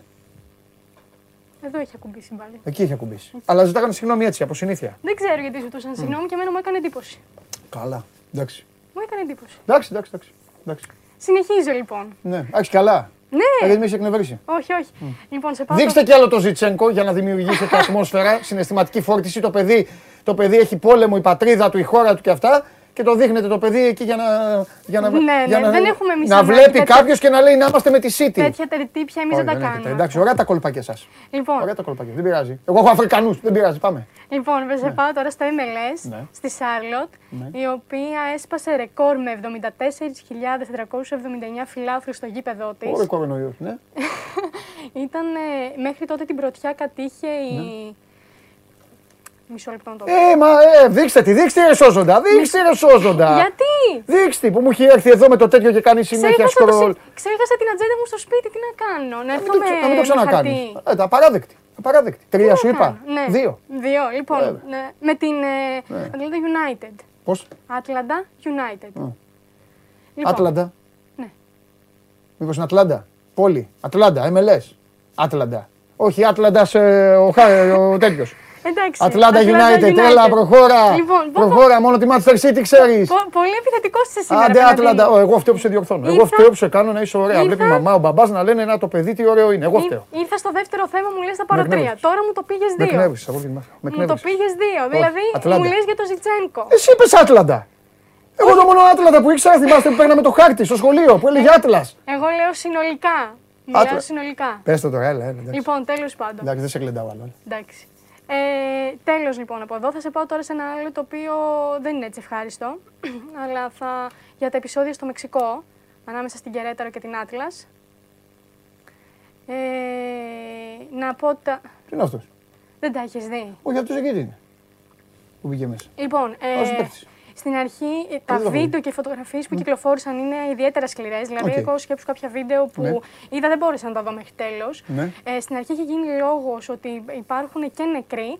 Ωστόσο, αυτό διαψεύστηκε λίγο αργότερα από την κυβέρνηση του Querétaro, η οποία βγήκε και ενημέρωσε ότι υπάρχουν 22 τραυματίες, εκ των οποίων οι 3 είναι αρκετά σοβαρά στην υγεία τους. Να σου πω ότι η κυβέρνηση προχώρησε και στην καθαίρεση 5 αξιωματούχων από τις θέσεις τους. Σήμερα συνεδριάζουν οι ιδιοκτήτες των ομάδων του πρωταθλήματος του Μεξικού με τον κίνδυνο να αποβληθεί η Querétaro από το πρωτάθλημα. Το έχεις τέταρτη φορά. Querétaro! Δεν μιλάω για να μην... Querétaro εμείς τη γράφουμε πάνω. Α, Querétaro. Εγώ Querétaro την ξέρω. Τι να σου πω, εμείς Querétaro τη λέμε. Μπορεί να έχεις και δίκιο. Πάντως είναι Ατλάντα. Πρωτεύουσα της πολιτείας της Τζόρτζια. Ωραία. Διανόω. USA. Να ξέρεις, άμα γίνει πόλεμος, πάμε στην Αμερική, να ξέρεις. Εντάξει, εντάξει. Πάμε. Τι άλλο να θυμηθώ. Έχει κυκλοφορήσει ένα φυλάδιο στα social media, το οποίο υποτίθεται ότι δημοσίευσε η εταιρεία security του γηπέδου, η οποία αναζητούσε προσωπικό για την προστασία της εν λόγω αναμέτρησης, με αμοιβή 14 € και χωρίς προϋπηρεσία. Δηλαδή, η προϋπόθεση, αν ήθελε ο Παντελής να πάει για προστασία στο γήπεδο, μπορούσε, αρκεί να είναι ενήλικας, να έχει καθαρό ποινικό μητρώο και να φοράει μαύρα ρούχα. Αυτές ήταν οι 3 προϋποθέσεις που έθεσε η ομάδα security σε όποιον ήθελε. Και γιατί να φοράει μαύρα ρούχα? Ορίστε. Γιατί να φοράει μαύρα ρούχα? Δεν ξέρω. Έτσι έλεγε το φυλάδιο, αυτή ήταν μία από τις προϋποθέσεις. Καλό. Αυτά μέχρι στιγμής, και οι αρχές έχουν εκδώσει ένταλμα σύλληψης σε 26. Τι 26? Σε 26.000. Σε 26 άτομα. Α, ναι. Μόνο 26 άτομα ήταν αυτά? Όχι, δεν ήτανε. Αλλά ήταν συγκλονιστικό, δηλαδή αν δεις, κυκλοφορούσε ένα βίντεο που έδειχνε μια μαμά η οποία φέρεσε από το αγόρι της την μπλούζα, τη φανέλα, προκειμένου να μην του επιτεθούν. Ναι. Εντάξει, άσχημες εικόνες. Είχαμε και τα επεισόδια στη Βραζιλία που υπήρχε και εκεί ένας νεκρός. Εντάξει, τι να πεις. Δυστυχώς. Ένα καλό δημοσιογραφικό θέμα είναι αυτό που έφερες. Ναι, έπρεπε να το συζητήσουμε. Δυστυχώς να το συζητήσουμε. Τελείωσες. Βέβαια. 2. Δεν πειράζει. 2. Καλή καρδιά. Και χρόνια πολλά κιόλας. Ευχαριστώ πολύ. Χρόνια πολλά. Να είστε καλά, πάντα να είστε ευτυχισμένες, δυνατές. Να σας χαιρόμαστε. Να σας αγαπάμε όλες τις γυναίκες και να σας προσέχουμε.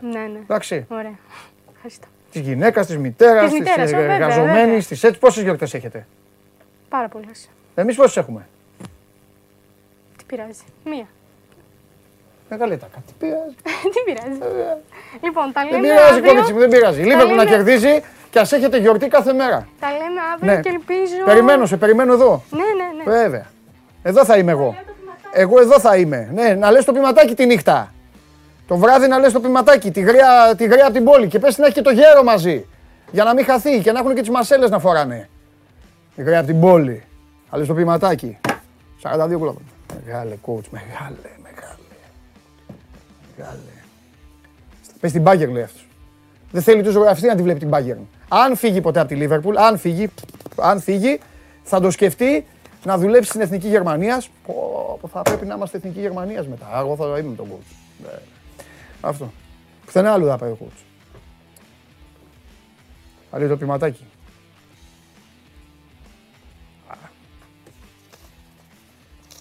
Τι θέλετε να κάνουμε τώρα? Θέλω να μιλήσω για μια ομάδα τώρα. Μια από όλες.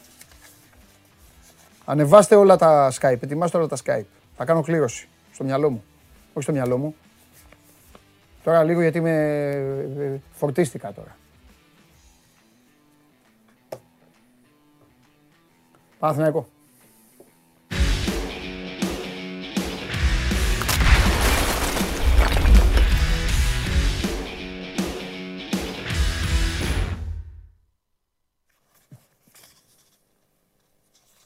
Καλή σέρα, Κωστή. Επίσης, Κώστα μου, επίσης. Λοιπόν. Και τι, δεν ήταν επέναλτι του αθλητή Ρόντρι? Του Ρόντρι, ναι, και λέει ο Ντίας, του Ρόντρι. Ναι ρε, το μαράκι τώρα, εντάξει, τι να πει παιδί, εντάξει. Μα είναι δυνατόν να υπάρχει ο πατρός? Συγγνώμη ζητήσανε ρε. Συγγνώμη ζητήσανε οι αλήτες. Οι αλήτες ζητήσανε συγγνώμη αυτή τη... Είναι ενός συναδέλφου που τον ξέρουμε. Οι Κλάτεμπερ, πώς τους βρεις εσύ? Έτσι θα γίνω κι εγώ γουλής της Αγγλίας. Να σου πω τώρα. Περί ενός συναδέλφου, το οποίο τον ξέρουμε πολλά χρόνια τώρα όλοι μας. Υπάρχει κι άλλος οπαδός της City στην Ελλάδα, είναι δυνατόν?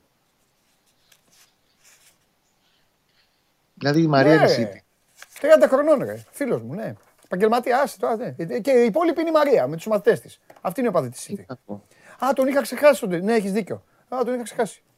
Ναι, ναι, υπάρχουν. Εντάξει, και τώρα είναι η νέα μόδα. Η City και σε λίγο θα είναι Νιούκαστλ όλοι. Νιούκαστλ μια χαρά. Με τη Νιούκαστλ μεγαλώσαμε κιόλας. Α, ξέρατε. Τέλος πάντων. Τι γίνεται? Δείξτε τη βαθμολογία στον Κώστα. Τελική, ναι. Δείξτε τη βαθμολογία, όπως κάναμε και στο Βαγγέλη. Λέγε, Κώστα. Λέγε, είμαι όλος αυτιά και σ' ακούω. Είναι για σένα, άκουσε με, είναι για σένα κύπελο ή θάνατος, ή πιστεύεις ότι κάτι μπορεί να γίνει? Μισό. Κάνοντας τη σούμα της σεζόν, ναι, της regular season, ναι, είναι στο όριο της αποτυχίας. Έλα, βαρύς ο Κώστας Γκουλ. Γιατί, Κώστα μου, η ομάδα έχει παίξει καλή μπάλα. Πάρα πολύ καλή μπάλα και είναι βελτιωμένη και στους αριθμούς που βάλει νωρίτερα στο Sport24 ο Θέμης και σε ένα άλλο θέμα που καθίσαμε και φτιάξαμε. Ναι. Είναι βελτιωμένη σχεδόν σε όλες τις στατιστικές κατηγορίες, σε όλα, σε σχέση με το περσινό έκτρωμα του Μπολόνι. Είναι αποτυχία, ρε, δεν μπορεί να σε περνάει ο Άρης. Σε έχει ενοχλήσει το 10 στις ήττες, Και οι 10 ήττες και η εικόνα της, η εφετινή ΑΕΚ, η εικόνα ειδικά της εφετινής ΑΕΚ, στο δεύτερο γύρο που έχει καταρρεύσει, δεν μπορεί να έχει παίξει ο Παναθηναϊκός καλή μπάλα. Γιατί στην πλειοψηφία του έχει παίξει καλά, ρε παιδί μου. Ναι. Αλλά αυτό το εκτός έδρας με 8 ήττες δεν χωνεύεται εύκολα, ρε, Παντελή. Δηλαδή δεν είναι η εικόνα ομάδας να κάνει 8 ήττες, η αφέλειά της, το πόσο εύκολα έχει εξοδέψει δεξιά και αριστερά βαθμούς. Ναι. Έχει αδικήσει πρώτα απ' όλα τον εαυτό του. Πέρα τα μπιστόλια που έχουν παίζει δεξιά και αριστερά, τα διαιτητικά, έτσι, οκ. Αλλά πρώτα απ' όλα πρέπει να τα έχει με τον εαυτό Παναθηναϊκός. Και κυρίως για μένα πρέπει να τα έχει ένα πράγμα. Κυρίως υπάρχει έλλειψη στο ρόστερ του και το έχουμε πει 100 φορές και ελπίζω αυτό το καλοκαίρι να καλυφθεί. Αν είχε ένα γκολτζί ο Παναθηναϊκός, θα είχε πλάς 50 βαθμούς αυτή τη στιγμή. Ξεκάθαρα πράγματα. 1, 2, 3 κουτάκια. Ωραία. Πάμε. Κοίταξε να δεις. Τώρα, επειδή δεν τα είπαμε τις προηγούμενες μέρες και βέβαια δεν τα είπαμε και μετά το μάτι στο Περιστέρι, το οποίο ήταν ιδιαίτερο παιχνίδι γενικά, ιδιαίτερων συνθηκών, μου άφησε καλά πράγματα στο εξής. Είναι η πρώτη φορά μετά από καιρό. Καταρχήν έχει αντιδράσει καλά ο Παναθηναϊκός μετά από αυτή τη σφαλιάρα στο Αγρίνιο. Έχει κάνει 2 καλά παιχνίδια με την ΑΕΚ, πολύ καλό. Και με τον Ατρόμητο ήταν ένα πολύ καλό δεύτερο ημίχρονο, γιατί το πρώτο δεν ήταν καλός. Και φάνηκε λίγο ότι μέχρι να προσαρμοστεί η τριάδα στο αχάφ του, γιατί παίζανε πρώτη φορά όλοι μαζί από την αρχή με Κουρμπέλη. Άμα τα βάλεις κάτω, έπαιζε τριάδα αχάφ Κουρμπέλης Αλεξανδρόπουλος Γκατσίνοβιτς, που στο μεγαλύτερο μέρος του, στην καρδιά της σεζόν, έπαιζε Ρούμπερ Διαφάνιες Μαουρίσιο. Ναι. Άλλη τριάδα. Ναι. Μέχρι να τη βρει την ισορροπία της συγκεκριμένη τριάδα πήρε λίγο χρόνο, αλλά μετά στο δεύτερο κομμάτι ήταν πολύ καλός. Εμένα μου άρεσε το γεγονός ότι ο Παναθηναϊκός χάνει το πέναλτι με τον Άιτολ και λέω από μέσα μου τώρα εδώ. Θα δούμε, φοβόμουν ότι θα δούμε πάλι Αγρίνιο. Δηλαδή την ομάδα να σβήνει ψυχολογικά και να μην μπορεί να βγάλει κάποια αντίδραση από εκεί και πέρα. Είναι η πρώτη φορά που έδειξε χαρακτήρα ότι, OK, έχασε το πέναλτι, συνέχισε να παίζει μπάλα. Και φαινόταν δηλαδή ότι έχει κάνει και πολλές τελικές στο δεύτερο ημίχρονο. Φαινόταν κάποια στιγμή θα έρθει. Θες γιατί ο Ατρόμητος ήταν σκασμένος, γιατί έχει παίξει 40 μάτς και αυτός τώρα. Τελευταία που λέω λόγο 40 μάτς. Αλλά πολλά μάτς μαζεμένα. Πολλά παιχνίδια ο Ατρόμητος και μαζεμένα. Και εμβόλυμα και μάτς τελικούς για αυτό. Δηλαδή, πιο πολύ τον έκανε για να κερδίσει τον Απόλλωνα και τον Βόλο τις προάλλες την Τετάρτη. Ναι. Όχι ότι δεν τον ενδιαφέρει ο Παναθηναϊκός, αλλά καταλαβαίνεις ότι τα είχαν δώσει όλα και πνευματικά ήταν δεύτερο μήνα πολύ πιο άδειος ο ανθρώπινο. Η ουσία είναι ότι αντέδρασε καλά και έχει κάνει καλό φίνις και μπαίνει με καλή διάθεση και ψυχολογία στα play-off. Το -3 από τον Άρη και το -4 από την ΑΕΚ βεβαίως και μπορούν να καλυφθούν. Για μένα δεν υπάρχει μόνο κύπελο. Θανάτους υπάρχει και κύπελο και. Πρέπει ο Παναθηναϊκός να επιβεβαιώσει την παρουσία του στην πρώτη τριάδα-τετράδα στα ευρωπαϊκά εισιτήρια. Το κύπελλο, υπενθυμίζω, είναι 21 Μαΐου. Ο Παναθηναϊκός θα έχει τελειώσει από τις 11 Μαΐου, αν δεν έχει αλλάξει κάτι στο πλάνο, στο πρόγραμμα. Τα play-off. Εντάξει, 21 είναι ο τελικός, αλλά η λογική λέει ότι με τη Λαμία θα τα καταφέρει. Εντάξει, το τώρα το βάζω, συγγνώμη κιόλας, δεν θέλω να προσβάλλω τη Λαμία. Όχι, εντάξει. Αλλά καταλαβαίνεις ότι αυτή τη στιγμή θεωρητικά είναι το φαβορί, το απόλυτο φαβορί και αυτό το ζευγάρι. Και στην κατάσταση που είναι και η Λαμία το τελευταίο διάστημα που δεν είναι στα καλύτερα. Ναι, η Λαμία έχεις δίκιο. Η Λαμία για κάποιο λόγο πέρασε τον Άρη και συμπεριφέρθηκε σαν να κατέκτησε το Champions League. Είναι, έχει 6-7 σερίτες. Τώρα και αυτή τη στιγμή είναι στο 13. Πιο πολύ την νοιάζει τη Λαμία να αποφύγει το 13, να μην πάει στα μπαράζ, παρά αν θα περάσει το τελικό του κυπέλλου. Οπωσδήποτε και αυτή την μπάλα θα παίξουν οι άνθρωποι. Και δεν θέλω, ξαναλέω, να είμαι προσβλητικός απέναντι στη Λαμία. Αλλά πάμε με την προϋπόθεση αυτή τη στιγμή ότι ο Παναθηναϊκός πάει για το τελικό της 21ης Μαΐου. Ο Παναθηναϊκός το τελικό θα το παίξει 21 Μαΐου του Αγίου Κωνσταντίνου, μεγάλη χάρη του. Μέχρι τις 11 όμως πρέπει να διασφαλίσει το ευρωπαϊκό του εισιτήριο, Παντελή. Δεν μπορεί να πάει να παίξει στο αν θα παίξει κορώνα γράμματα πέρα από ένα τίτλο. Που είναι πολύ σημαντικό μετά από 8 στήρα χρόνια να πάρει ένα τίτλο. Το αν θα παίξει τα κύπελα Ευρώπης του χρόνου. Αλλά εντάξει, okay, βγήκαμε πέμπτη, δεν έγινε και κάτι. Ναι. Έγινε και παραέγινε. Παναθηναϊκός πρέπει να είναι στην πρώτη 30, πρώτη τετράδα όταν τελειώσει η διαδικασία των play-off. Και γι' αυτό είναι για μένα επίσης πολύ σημαντικό αύριο, μετά το ΔΣ είναι στις 4 επικύρους βαθμολογίας, αφού βγήκε του ΠΑΣ Γιάννινα απόφαση κτλ. Και μετά έχει τα καπάκια γύρω στις 5 και κάτι, είναι η κλήρωση των play-off. Είναι πολύ σημαντικό το πώς θα βγει το πρόγραμμα και σε τι σειρά θα του βγει το πρόγραμμα. Για μένα παίζει πολύ μεγάλο ρόλο. Καταλαβαίνω απόλυτα. Μάλιστα. Το ίδιο λένε και οι άλλες, μάλλον οι περισσότεροι από τους άλλους. Ωραία. Εδώ είμαστε και θα περιμένουμε. Αύριο είναι μια σημαντική μέρα. Τελευταίο σημαντικό κομμάτι. Πες το και αυτό. Ναι, γιατί μπαίνει σε καλό timing ο Παναθηναϊκός στα play-off αυτή τη στιγμή. Ναι. Πλέον ο Κουρμπέλης είναι καλά. Προχτές ήταν πάρα πολύ καλός. Προχτές ήταν ο Κουρμπέλης, ο κανονικός Κουρμπέλης. Αυτή είναι αλλαγή τριαντάρα στις διαγώνιες που κάνει και κάνει isolation που λέτε στο μπάσκετ στο ένας εναντίον ενός στους εξτρέμ. Δεν το κάνει κανένας άλλος χαφ του Παναθηναϊκού. Ο Γκατσίνοβιτς είναι καλά, έχει μπει στην ομάδα. Ο Μαρίσου είναι καλά. Ο άξονας του γέμισε. Από εκεί που μετράγαμε παρουσίες και λέγαμε Παντελή, άμα σου βγάλω δελτίο θα παίξει μεθαύριο. Ο άξονας του είναι γεμάτος και τον παίρνει τον Γιοβάνοβιτς να κάνει rotation, να το διαχειριστεί αυτά τα 6-7 άτομα στα χαφ πλέον αυτή τη στιγμή που τους έχει όλους και είναι καλά όλοι. Ναι. Και θα το δεις ότι αυτό στο τέλος της ημέρας θα είναι το πιο σημαντικό κομμάτι στα play-off. Τέλεια. Τα χαφ θα βγάλουν τις ομάδες στο play-off, θυμίστε το αυτό. Ναι, το κρατάω. Για να δούμε. Ωραία, θα περιμένουμε Κώστα να βγει το πρόγραμμα και θα έχουμε να πούμε αρκετά. Φιλιά πολλά. Την αγάπη μου, να είσαι καλά, για χαρά. Γεια σου Κώστα μου. Λοιπόν, άλλη μια βόλτα θα κάνω, καλή.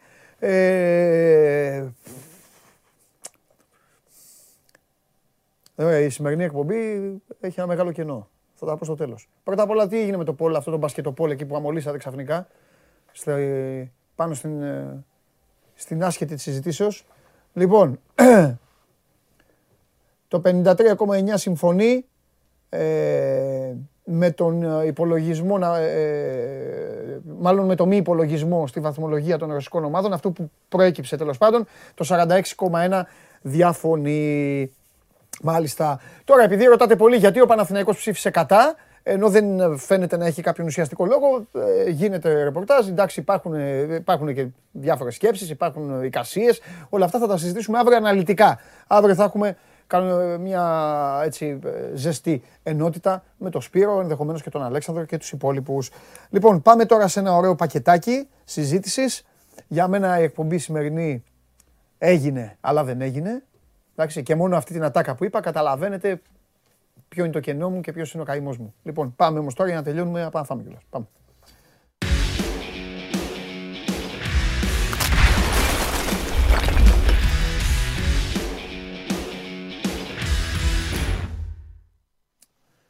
Καλώς τους.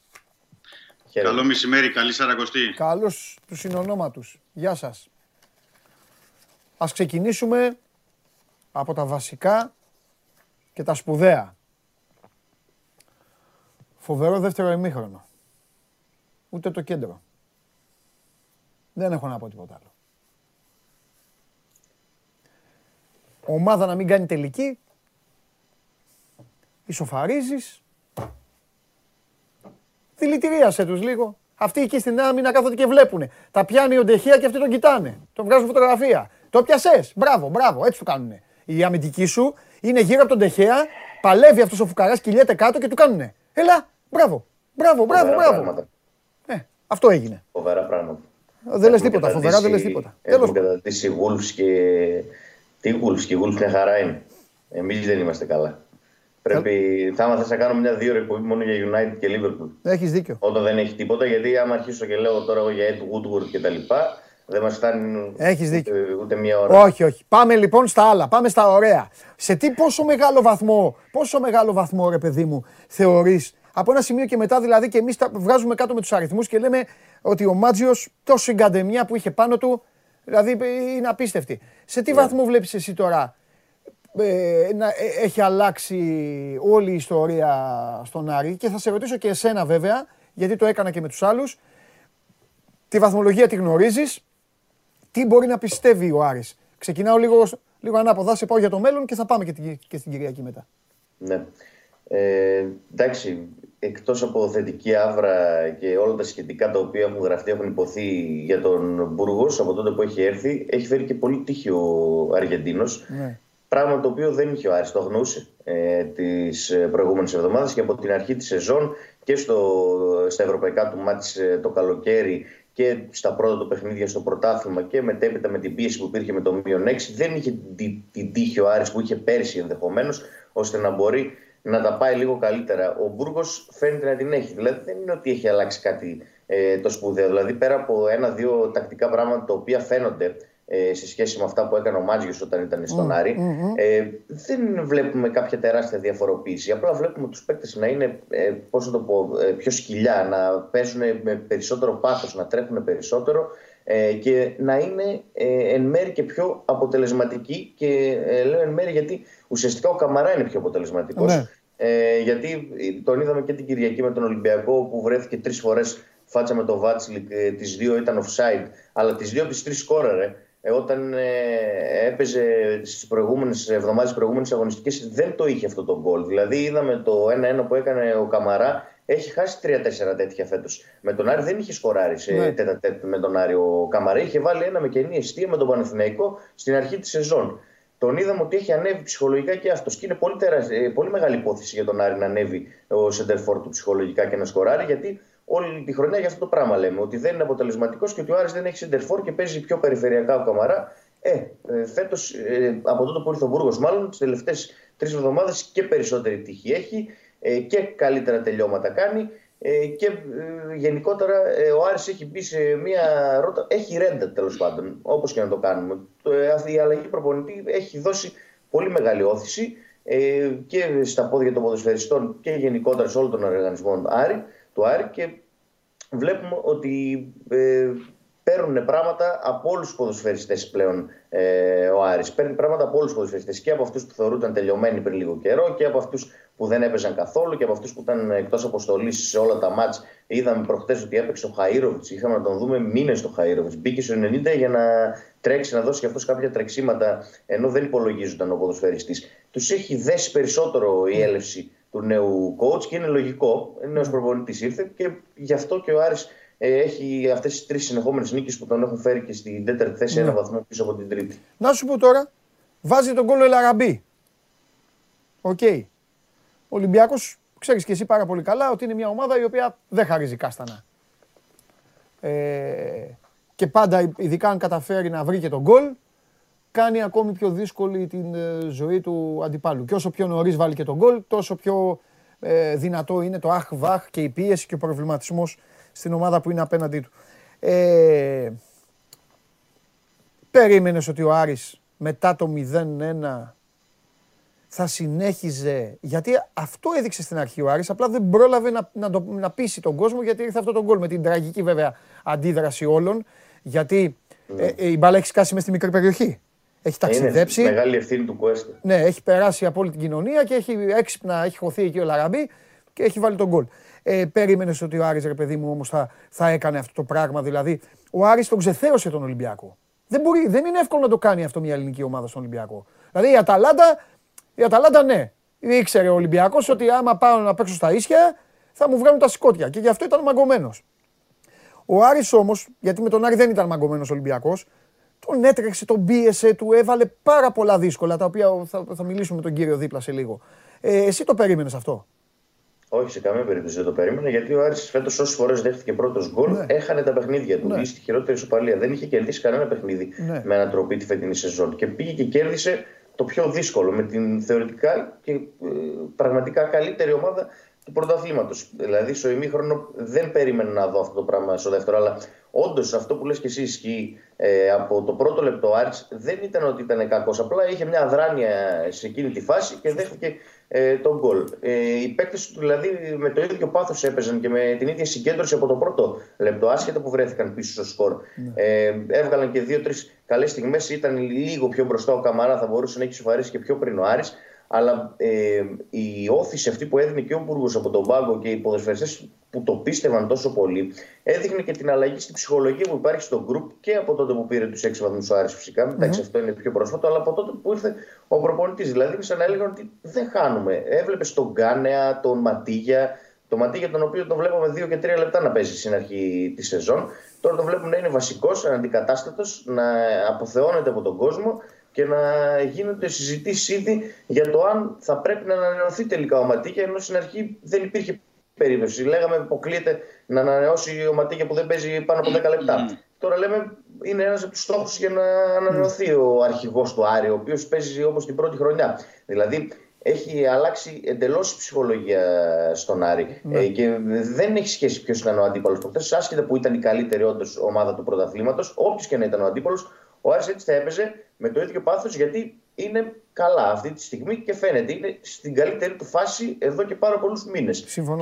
Και δεν θα μπορούσε να μην παίξει καλά. Εντάξει, του βγήκε τώρα τον γκολ, το φάουλ μπορεί να μην κέρδιζε κιόλας. Γιατί στο δεύτερο ημίχρονο ο Άρης από το 70 και μετά άρχισε και κουραζόταν σιγά-σιγά και φάνηκε ότι δεν είχε τις δυνάμεις για να ακολουθήσει μέχρι το τέλος. Θα πιεζόταν λίγο, θα έβγαζε μερικές φάσεις ο Ολυμπιακός. Αλλά έβγαλε τον γκολ, μπήκε και ο Μπεναλουάν ως τρίτος στόπερ, τους γύρισε όλους πίσω ο Μπούργος εκεί. Που να το σημειώσω αυτό, άμα το έκανε αυτό ο Μάτζιος, θα τον έκραζαν όλο το γήπεδο, γιατί το έχει κάνει. Έχει βάλει τον Μπεναλουάν πολλές φορές και λένε τι κάνει ο Μάτζιος, πάει να πάρει το αποτέλεσμα. Τώρα, τι κάνει ο καινούργιος προπονητής είναι καλό και έξυπνο. Εντάξει, έτσι γίνεται. Έτσι είναι, έτσι έχεις. Έτσι είναι, έτσι είναι. Να γίνει. Έβαλε τον Μπεναλουάν. Αν δεχόταν γκολ ο Άρης, θα σου έλεγα τώρα ήταν καλό. Ναι. Μπήκε ο Μπεναλουάν και μπήκε και ο Χαΐροβιτς που είπαμε έχουμε να τον δούμε. 3-4 μήνες είχαμε να τον δούμε να παίζει, αλλά. Έχει τη ρέντα τώρα ο Άρης, έχει την τύχη και του έκατσε, δεν έφαγε γκολ.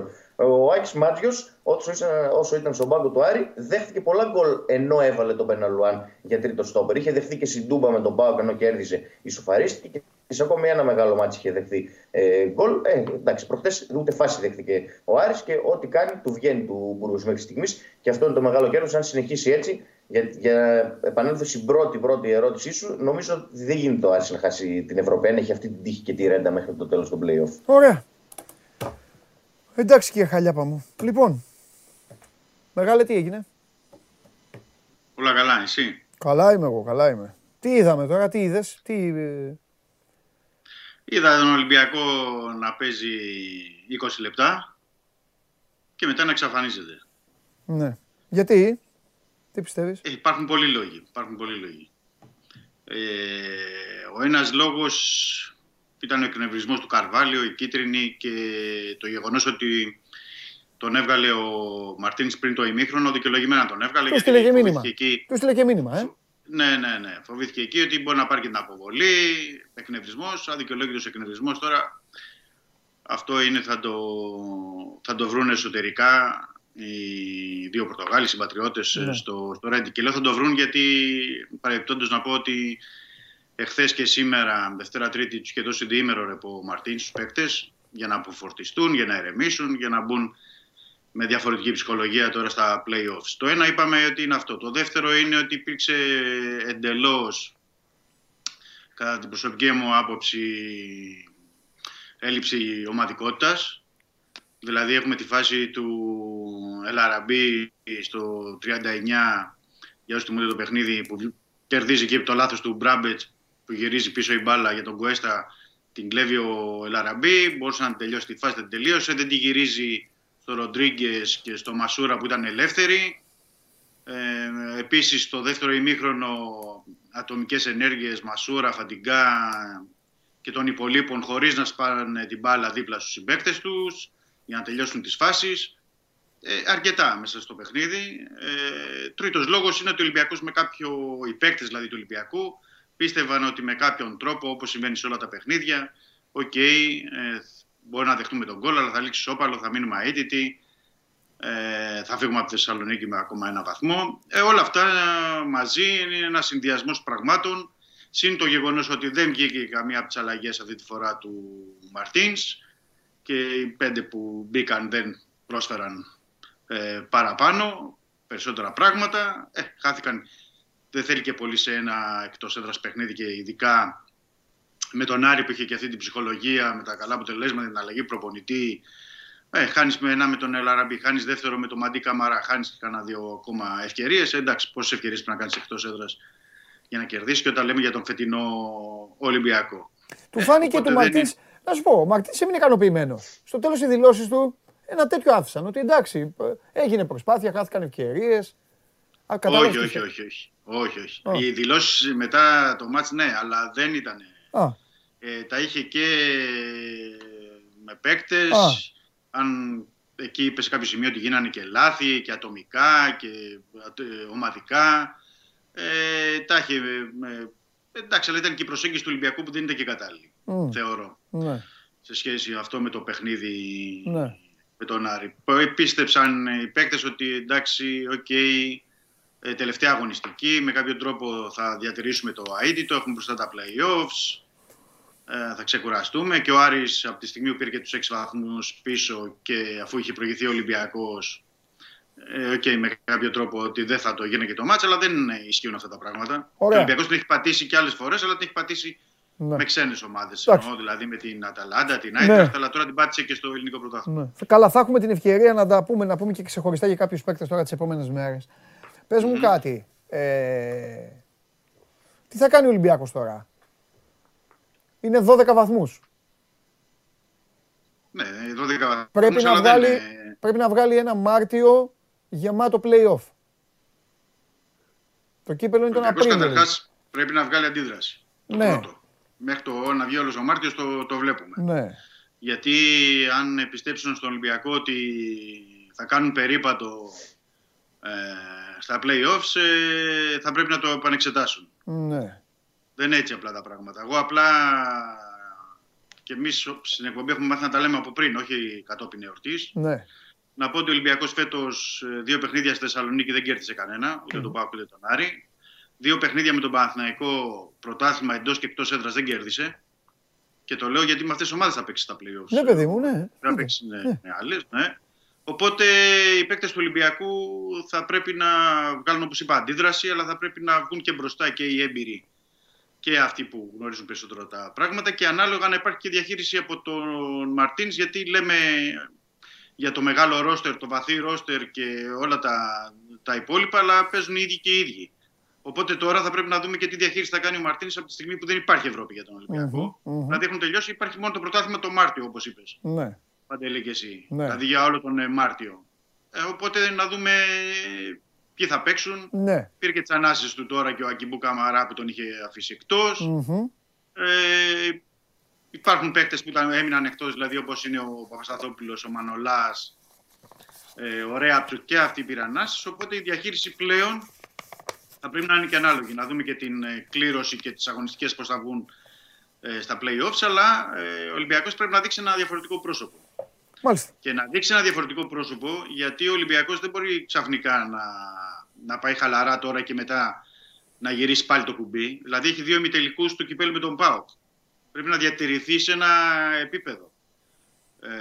Υπάρχει το δέλεαρ της κατάκτησης του double. Δεν είναι απλά τα πράγματα. Οι 12 βαθμοί είναι μια απόσταση ασφαλείας, αλλά είναι πολλά τα παιχνίδια. Είναι 12-13 παιχνίδια μαζί με το κύπελλο. Είναι ουσιαστικά δηλαδή ένας γύρος πρωταθλήματος. Δεν είναι λίγα τα μάτς. Τόσο. Οπότε έχουμε αρκετό δρόμο μπροστά. Ναι. Δημήτρη Χαλιάπα, πες μου κάτι τελευταίο. Μιλώντας και για την ΑΕΚ και για τον Παναθηναϊκό, άκουσα το ίδιο πράγμα.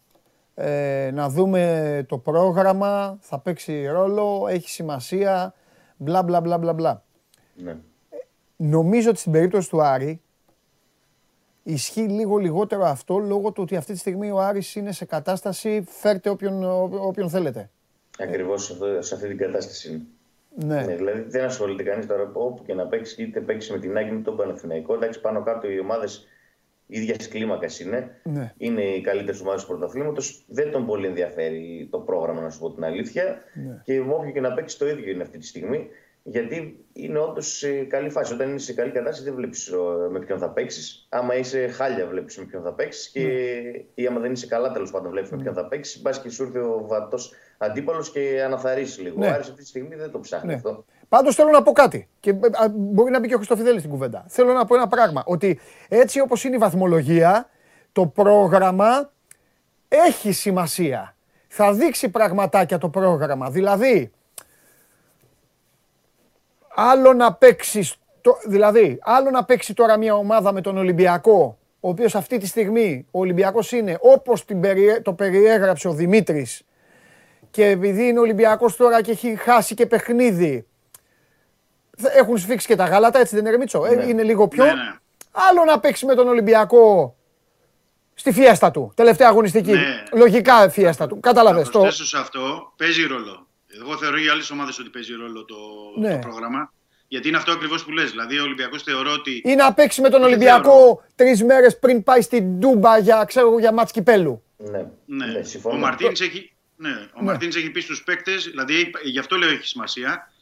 Γιατί ο Μαρτίνς έχει πει στους παίκτες ότι πρέπει να κερδίσουμε τα πρώτα παιχνίδια. Ναι. Και να τελειώσουμε το πρωτάθλημα όσο πιο νωρίς γίνεται. Οπότε είναι διαφορετικό μια ομάδα να παίξει. Και από την πλευρά του Ολυμπιακού, αλλά και τις υπόλοιπες ομάδες που θέλουν τα εισιτήρια της Ευρώπης, να παίξει με τον Ολυμπιακό τις πρώτες 3-4 αγωνιστικές δηλαδή. Ναι. Και άλλο να έχεις 3-4 τελευταίες που εκεί ενδεχομένως ο Ολυμπιακός θα έχει το μυαλό του στο κύπελο και στα μάτς με τον ΠΑΟΚ και μπορεί να κάνει και rotation. Νομίζω πάνω κάτω ισχύει και για τις άλλες ομάδες το ίδιο. Σε ό,τι αφορά τον Ολυμπιακό, αυτό μπορώ να πω. Τώρα για τις υπόλοιπες. Εντάξει, απλά ο Ολυμπιακός από τη μεριά του δεν έχει κανένα δικαίωμα να λέει αχ, να έρθει αυτός τότε και ο άλλος παραπέρα. Όχι. Δεν να σου πω μόνο τι δικαίωμα του δίνω του Ολυμπιακού, όπως το δίνω και στον ΠΑΟΚ. Να μην θέλουν να παίξουν play-off μέσα στο κύπελλο. Ναι, αυτό είναι. Είναι πώς θα είναι εκείνες οι αγωνιστικές και πώς θα είναι κοντά. Ναι, μπορεί, τα σερί μπορεί να φέρουν φθορά και μπέρδεμα. Ναι, γι' αυτό. Αλήθεια είναι αυτό. Τέλος πάντων. Πάντως, όσον αφορά τον Άρη, επειδή προχθές είχε και 2 απουσίες του Ματέο Γκαρσία και του Μπερτόλ, να αναφέρω μια έτσι από το ρεπορτάζ, μια είδηση ότι ο Ματέο Γκαρσία δεν ξέρουμε αν θα γυρίσει για τα play-off ή τουλάχιστον για τις πρώτες αγωνιστικές, γιατί έχασε τον πατέρα του και είναι στην Αργεντινή, γι' αυτό ήταν και σε πάρα πολύ κακή κατάσταση. Το αφιερώθηκε η νίκη κόντρα στον Ολυμπιακό. Του έχει δοθεί άδεια μέχρι όποτε αισθανθεί καλύτερα να γυρίσει και μέχρι στιγμής δεν φαίνεται ότι θα γυρίσει σύντομα και θα είναι απουσία για τον Άρη όσο περνάει και οι μέρες, γιατί θα συσσωρεύεται και η κούραση όλη τη σεζόν και δεν είναι το ίδιο να λείπουν και ο Ματέο Γκαρσία και ο Μπερτόγλου, ο οποίος είναι στα πίτς και έχει πρόβλημα τραυματισμού αυτή τη στιγμή, οπότε ο Άρης μπορεί να έχει κάποια κενά και εκεί πέρα. Και όσον αφορά το πρόγραμμα, επειδή θα παίζουν και πολύ συχνά πλέον οι ομάδες, όντως θα είναι καλύτερο και για τον Άρη, ας πούμε, από αυτή την άποψη, να ξεκινήσει κάπως με τον ΠΑΣ Γιάννινα ή τέλος πάντων με παιχνίδι εντός έδρας και γενικότερα να του πάει καλύτερα το πρόγραμμα, να παίξει ίσως λίγο πιο μετά τα μεγάλα μάτσα. Μάλιστα. Κύριε, φιλιά, τα λέμε. Καλή συνέχεια. Να είστε καλά. Γεια σας, παιδιά. Γεια σας. Λοιπόν, βάλτε και το πόλ πόσο τελείωσε. Άδεια εκπομπή σήμερα. Άδεια. Έγινε, αλλά ήταν σαν να μην έγινε. Για μένα. Και ονονοείτο. Άδεια εκπομπή. Έλα, πού είναι το πόλ? Ακόμα το ψήνετε, το βγάζετε. Φτιάχνει τα αποτελέσματα. Λοιπόν, 55,3 ναι στη νέα βαθμολογία, 44,7 όχι στη νέα βαθμολογία. Ωραία. Κύριοι, ποδόσφαιρο, Liverpool Inter, ξανά. Ανοίγει την τηλεόραση, όλο Liverpool βλέπετε. Μπας και μάθετε και ποδόσφαιρο, μπας και μάθετε και μπάλα. Λοιπόν, έχουμε κερδίσει 2-0 στο Μιλάνο, πάμε να το τελειώσουμε.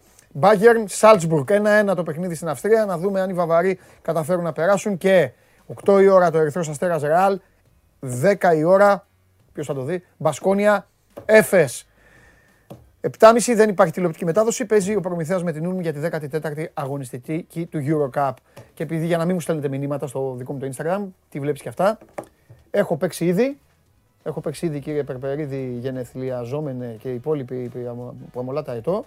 Έχω παίξει ήδη. Ήδη! Over 1,5 εύστοχο τρίποντο στο Σέρχιο Γιούλ.